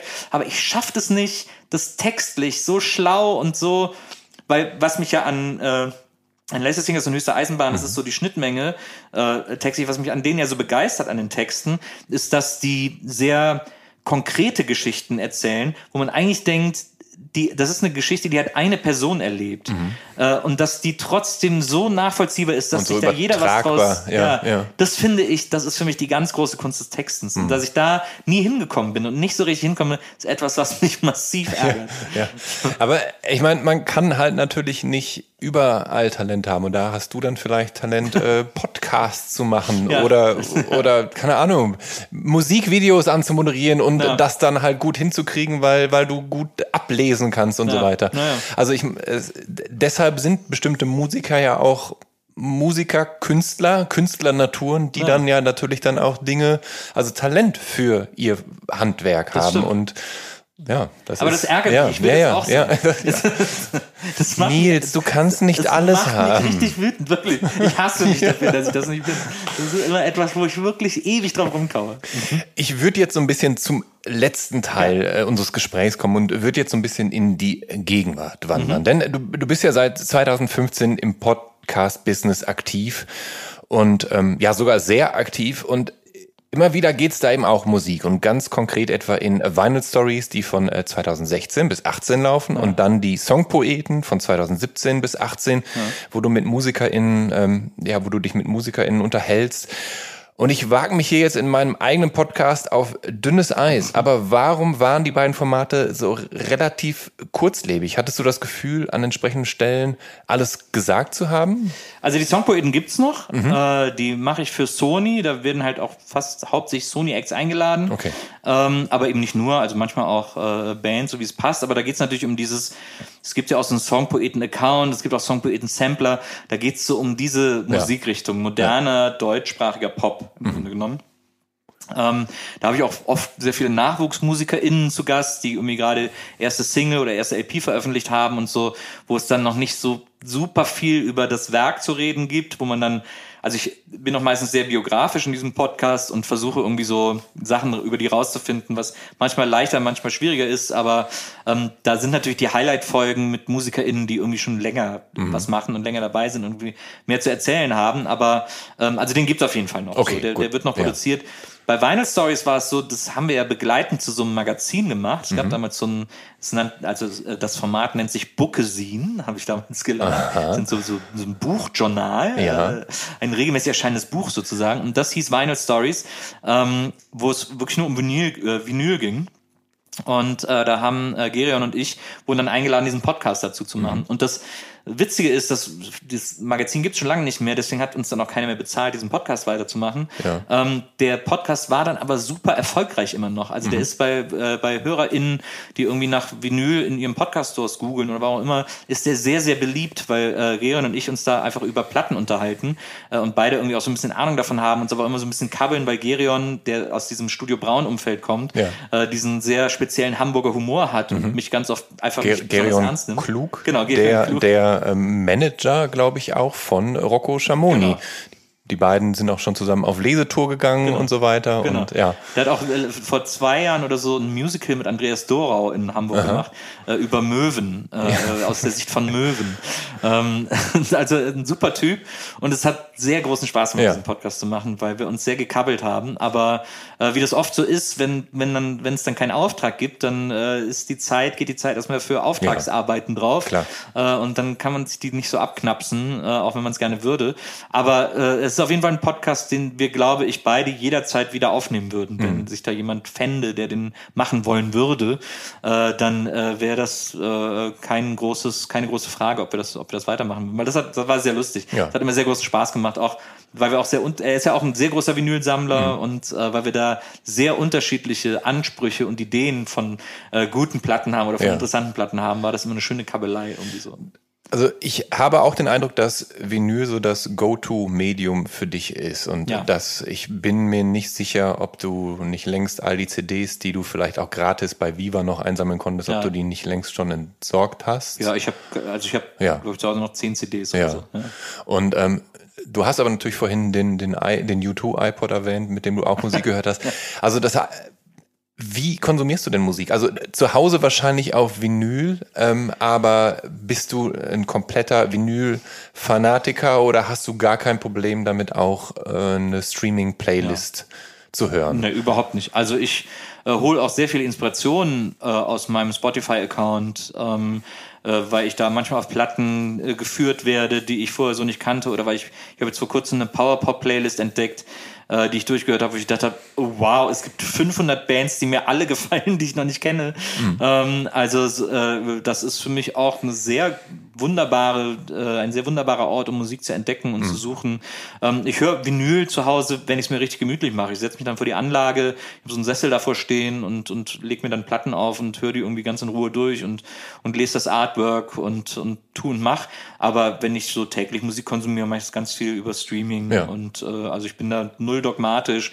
Ich habe jetzt äh, meine Frau hat mir zu Weihnachten einen Ghetto Blaster geschenkt, so einen neuen, der auch so ja. mit Bluetooth funktioniert. Okay. Und ich richte mir gerade zu Hause eben dieses neue Zimmer ein da ja. für mein für mein äh, Atelier quasi. Und ich habe jetzt, ich habe vor ein paar Jahren mal so einen Plattenspieler geschenkt bekommen, der auch per Bluetooth funktioniert. Ich habe jetzt schon herausgefunden, dass ich den Plattenspieler und den Ghetto Blaster koppeln kann. Und jetzt stelle ich mir dann da auf meinen Schreibtisch so ein Setup, dass ich dann da irgendwie auch zwischendurch mal eine Platte hören kann ja. so. Also ich bin da aber ja. ganz undogmatisch. Ich finde einfach diesen, ich bin halt mit Schallplatten aufgewachsen. Ich liebe die total als ja. Medium, weil ich diese Größe des Artworks so toll finde. Mhm. Ich liebe es, dass ich Schallplatten so billig bekomme. Ich bin auch immer, ich werde am fündigsten in 1-Euro-Kisten äh, und äh, gucke da irgendwie nach Platten, die mich interessieren könnten, als dass ich mir jetzt irgendwie, dass ich jetzt irgendeine Japan-Pressung für 50 Euro brauche. Das interessiert ja. mich gar nicht. Ja. Es gibt manchmal Platten, also ich, ich glaube, eine der teuersten Platten, die ich habe, äh, ist die erste, das erste Album von Die Braut haut ins Auge. Mhm. Da habe ich fürs Vinyl 50 Euro bezahlt, weil ich gedacht habe, boah krass, ich habe mir gerade eine Platte für 50 Euro mhm. gekauft, weil ich einfach die Platte so mag. Aber das ist dann sind wirklich Spitzen. Ja. Ähm, ich habe auch ewig lang zum Beispiel um die ersten beiden Lassie Singers Alben auf Vinyl rumschlawenzelt, die aber immer so bei, sagen wir mal, 150 Euro losgehen äh, auf Discogs und so ein Vinylmarkt. Äh, ja, das genau, das Discogs wollte ich gerade auch noch fragen. Ja, ja. Naja, genau. Hast du da deine Sammlung gelistet? Gelistet ja, und so? Auch, ja, ich okay. alles da rein. Ja. Und dann und diese Listings-Platten, weil die mir so viel bedeuten. Und ich hatte die damals ja. als, als Jugendlicher auf Vinyl beide. Ja. Und die haben mir so viel bedeutet. Und dann, wie es so ist, man zieht um, man zieht weg, man verliert alles. Irgendwie hatte die auch ewig nicht mehr. Ich weiß auch gar nicht, wo die abgeblieben sind. Und dann, dann habe ich immer so auf Discogs immer 150 Euro, 200 Euro und immer so, oh, ist mir das wert? Und einerseits, ja, es ist eine der wichtigsten Platten meines Lebens. Andererseits, ich kann mir keine Schallplatte für 200 Euro ins Regal stellen. ja. Das geht einfach moralisch. Ja, ja, ja. Und dann habe ich das auch auf, auf Insta oder sonst habe ich irgendwie mal wieder erzählt, so, oh, die beiden Platten hätte ich irgendwie gerne mal wieder und so. Und dann schreibt mir eine alte Klassenkameradin, äh, ey Nils, ich habe die beiden Platten noch von dir damals. Du hast mir die damals geliehen. Ich habe die noch. Die haben mittlerweile fünf Umzüge mitgemacht. Mir ist auch mein Haus abgebrannt. Ich habe die mitgenommen und so. Äh, wir können uns treffen. Ich kann dir die wiedergeben. Und ich so, was? was? Und dann habe ich die jetzt im äh, September oder so, habe ich die hier getroffen in Berlin. Ja. Und dann hat er mir die beiden Platten gegeben. Das wow. ist natürlich total ja. abgenutzt, ja, abgerockt, weil ich die als Jugendlicher nicht gepflegt habe oder so. Mhm. Aber ich habe jetzt, ich habe mir dann zum Geburtstag eine Plattenwaschmaschine gewünscht. Ja. Äh, so, so ein, dieses Anti-Stud-Ding, wo man das so durchkurbelt. Und habe die jetzt beide gewaschen und die knistern, aber ist ja scheißegal. Ich habe jetzt die beiden ersten Lassie Singers-Alben äh, wieder auf Vinyl und zwar auf meinen Vinyls, die ich damals hatte. Das ist total geil. Das glaube ich. Das, ähm, eine Sache, die ähm, sehr interessant und äh, durchaus speziell ist, ist, du hattest 2019 einen elf Folgen andauernden und damit auch abgeschlossenen äh, Podcast namens Pop kann alles. Und ja. der arbeitet die Geschichte der ostdeutschen äh, Klaus Renft Band oder Klaus Renft Combo auf. Ja. Ähm, wie kommst, dass du dich ausgerechnet mit dieser 1975 aus der DDR tatsächlich dann auf verbandene Rockband auseinandergesetzt hast? Wie, wie ist dir die Geschichte zugefallen? Hängt das mit deiner Frau eventuell zusammen und ihrem, deinem Schwiegervater ja. und der Saxophonist ist, der ist jetzt nicht zufällig Teil der Klaus nee. Rensch Band gewesen, nee. aber der, ähm, der war nie bei Renf, das war auch, glaube ich, nie so, die kennen sich ja alle untereinander, diese ganzen Amiga-Bands und diese, die, die ostdeutschen äh, Rockbands und so, da gibt's schon eine sehr große Community an Leuten, die sich alle untereinander kennen. Ähm, aber mit Renft hatte er nicht so viel zu tun es gab so unterschiedliche Wege und Gründe, wie ich auf diese Band gekommen bin. Ähm, ich habe wahrscheinlich bin wieder in irgendeinem Rabbit Hole gelandet, ja. äh, weil mich ja natürlich ostdeutsche Musik interessiert, weil da sozusagen eine, ein komplettes, eine komplette Musik äh, Markt vor einem liegt, den man kaum kennt als ja. ignoranter Wessi. Und, und auch so, so ein, so ein Paralleluniversum, was natürlich sich an, an westlichen Bands orientiert hat, ja. zumindest musikalisch. Ja, aber das textlich nicht durfte. Genau. Und so, ja. ja es gibt ja auch so eine, ich finde, es gibt so einen Duktus in ostdeutscher äh, Musik, die, diese, diese, die Art, also welche Worte die benutzen und wie die reimen und wie so diese Satzbau und diese Satzstellung ist, die sehr speziell für Ostdeutschland ist. Die, mhm. die ist so im Westdeutscher Popmusik nicht gibt. Die hat ist fast etwas literarischer. Die klingt immer ja. etwas etwas literarischer, aber so klassisch fast so Goethe-mäßig hört man da irgendwie raus so in der Satzstellung ja, und dann, so. Da fällt mir Pudis Türen öffnen sich zur Stadt ein. Genau, ja genau. Das hat so was ja. hochliterarisches. Ähm, das haben haben die Westdeutschen nicht verstanden. Mhm. muss man einfach formulieren. Ähm, aber so, also das finde ich ganz spannend und deswegen ist das so ein ist das ein Markt, wo ich immer mal wieder so gucke und so ein bisschen so was könnte interessant sein, was finde ich spannend, mir immer mal wieder eine Amiga-Platte auf dem Flohmarkt kaufe von jemandem, den ich nicht kenne, weil ich denke so, oh, vielleicht ist das sieht interessant aus, da könnte was dabei sein und so. Und auf Renf bin ich gestoßen weil ich damals irgendeine andere Band recherchiert habe und dann bin ich auf den Wikipedia-Eintrag von Renft gestoßen und den, dann habe ich den durchgelesen und habe gedacht, das ist ja der absolute Wahnsinn. Ja. Die Bandgeschichte, wenn man die erzählt, erzählt man gleichzeitig die komplette Geschichte der DDR äh, und zum Teil sogar der äh, und vor allem der Wiedervereinigung mhm. und so. Äh, und zwar nicht nur aus der Sicht der DDR, sondern auch so also weil die Band ist zu frühen DDR-Zeiten gegründet worden, ist tausendmal verboten worden, ist an wichtigen Krawallen sozusagen äh, beteiligt gewesen, weil sie durch die Beatmusik die Jugendlichen angestachelt haben, ähm, haben dann trotzdem immer weiter gespielt, haben immer Wege gefunden, diesem System ein Schnippchen zu schlagen und auftreten zu können und so. Und sind dann zur Wende, die Wende hat die aber dann irgendwie so gebrochen und äh, sind dann auch, haben sich auch zerstritten, haben sich aber wieder zusammengefunden und so weiter und so fort. Es ist ein tierisches Auf und Ab, diese Bandgeschichte. Und es ist so spannend und so interessant. Und ich habe gedacht, das ist doch genial, dass ich sozusagen auch eine die politische Historie eines Landes anhand einer Band und Bandgeschichte nacherzählen kann, weil einen das ja sofort ganz anders connected, als wenn ich jetzt erzähle, was das Politbüro gestern beschlossen hat mhm. oder irgendwie sowas. Und äh, es war dann, glaube ich, sowieso in einem Jahr, wo so ein bisschen Wendejubiläum war oder sowas. Und dann habe ich gedacht, das ist genial. Wenn wir das jetzt machen, dann sind die Leute alle, finden sofort einen anderen Zugang ja. und ihnen geht's wie mir und sie denken, oh, Hammer, ja. äh, jetzt checke ich das irgendwie mal. Ist nicht so richtig aufgegangen, als sich herausgestellt hat, dass viele Leute gar keinen Podcast über eine Band hören wollen, von der sie noch nie was gehört haben. Ja. Äh, leider. Äh, ja. da sind die meisten Menschen doch anders als ich. Das unterschätze ich oft. Aber der ist ja immer noch online, der findet immer genau. noch seine, seine HörerInnen und äh, immer wieder kriege ich so Zuschriften von Leuten, die sagen, ey, voll geil, habe ich nicht gekannt, was für eine Story, Wahnsinn und so. Und deswegen ja. freue ich mich, dass ich, dass ich ihn damals gemacht habe. Ähm, um jetzt einen äh, chronologischen, einwandfreien Abschluss ja, zu finden für diese Episode vom äh, Soundtrack meines Lebens, äh, möchte ich gerne auf heute Pläne, morgen Konfetti zu sprechen kommen. Also ja. so, ähm, so hat äh, Ex-Visions-Chefredakteur Ingo Neumeier ja sein, sein Buch über die Geschichte der Donuts genannt. Ja. 2021 hat es dann dazu die vertonte Audiobuchausgabe gegeben und ja. die hast du eingesprochen. Genau. Wie kam es denn dazu, dass du die eingesprochen hast? Ich gehe schwer davon aus, dass die Geschichte mit den Donuts und dir wahrscheinlich schon auf Viva-Zeiten zurückgeht, könnte ich mir vorstellen. Ja, Zumindest seid ihr ja mehr oder minder eine Generation und genau. ja. Die Donuts und ich, wir sind uns immer wieder über den Weg gelaufen. Ähm, sei es zu Viva-Zeiten, wenn ich danach mal auf Festivals moderiert habe oder so. Ähm, es gab einmal ein Festival, ich glaube, das war in, ich weiß nicht mehr, wo das war, irgend, ah, ich glaube in Jena oder so. Es war so ein MTV-Festival, da habe ich auf einer Bühne für Playstation moderiert und haben auch die Donuts gespielt und dann sind wir danach äh, zusammen im Bus zum Hotel gefahren und haben eine eine wahnsinnig bescheuerte Nacht miteinander verbracht, bei der wir sehr viel gelacht haben und äh, bei, denen ich, äh, bei der ich den Donuts auch äh, von einem Song erzählt habe, den ich schon immer machen wollte, ähm, namens Funky Nine Donkey, äh, was dann für großes Gelächter gesorgt hat ähm, und wo wir dann fast beschlossen haben, eine Split-Single zusammen zu machen, so jetzt nie gekommen ist. Aber ähm, also es gab immer es, es gab immer Berührungspunkte und mhm. man muss dazu auch wissen für die Leute, die die Donuts nicht persönlich kennen, dass jeder, der die trifft, und das ist wirklich kein Scheiß, mhm. das ist die freundlichste Band, Band, des Universums. Ja. Das ist wirklich unfassbar, ja. wie nett die sind, wie freundlich die sind, wie mhm. warmherzig mhm. die sind, ähm, wie wenig schlechten Sinn diese Bandmitglieder haben, wenn man sie kennenlernt. Also das ist wirklich, dafür sind die ja wirklich legendär, muss man mhm. sagen. Und, äh, und ja, und dann hatten sie halt eben dieses, dieses Buch von Ingo und dann hat äh, Alex von den Donuts mir irgendwann geschrieben, hat gesagt, du, wir haben in der Band besprochen und haben überlegt, dass das total geil wäre, wenn du das einsprechen würdest. Würdest du das bitte, bitte machen? Und dann habe ich gesagt, naja, es gibt wohl kaum einen Wunsch, den ich euch abschlagen kann. Ja. Äh, und dann habe ich das einfach gemacht. Und ja. das lustige äh, Anekdote zu dem Einlesen dieses Buchs ist, dass äh, dann habe ich das eingelesen und äh, und dann am Anfang geht's ja auch so um die Namen und um die Künstlernamen, die sie, die sie dann irgendwann äh, gefunden haben. Und äh, Und dann habe ich so, nachdem ich so drei Viertel des Buchs, und das ist echt dick, äh, eingelesen habe, also so 250 Seiten oder so, habe ich gedacht, ich muss jetzt mal kurz nachgucken, wie Purgen eigentlich ausgesprochen wird, der äh, Bassist. ja. Und dann habe ich mir ein Interview mit ihm angeguckt und dann hat er gesagt, hallo, mein Name ist Purgen und ich so, oh Mann, ich habe die letzten 200 Seiten habe ich ihn als Pergen eingelesen. Pergen. und äh, ab da und dann musste ich alle 200 Seiten nochmal neu aufnehmen. Also ich habe das Buch zweimal eingelesen. Ach du und, Scheiße, äh, die Mühe hast du dir echt gemacht, anstatt einfach zwischendurch zu sagen so, Entschuldigung. Ja, das ging nicht anders. Ja. Das hätte man nicht. Wir haben es versucht im Schnitt zu lösen, so dass ich einzelne Sätze nur mache, aber es ist nicht, es hat nicht funktioniert.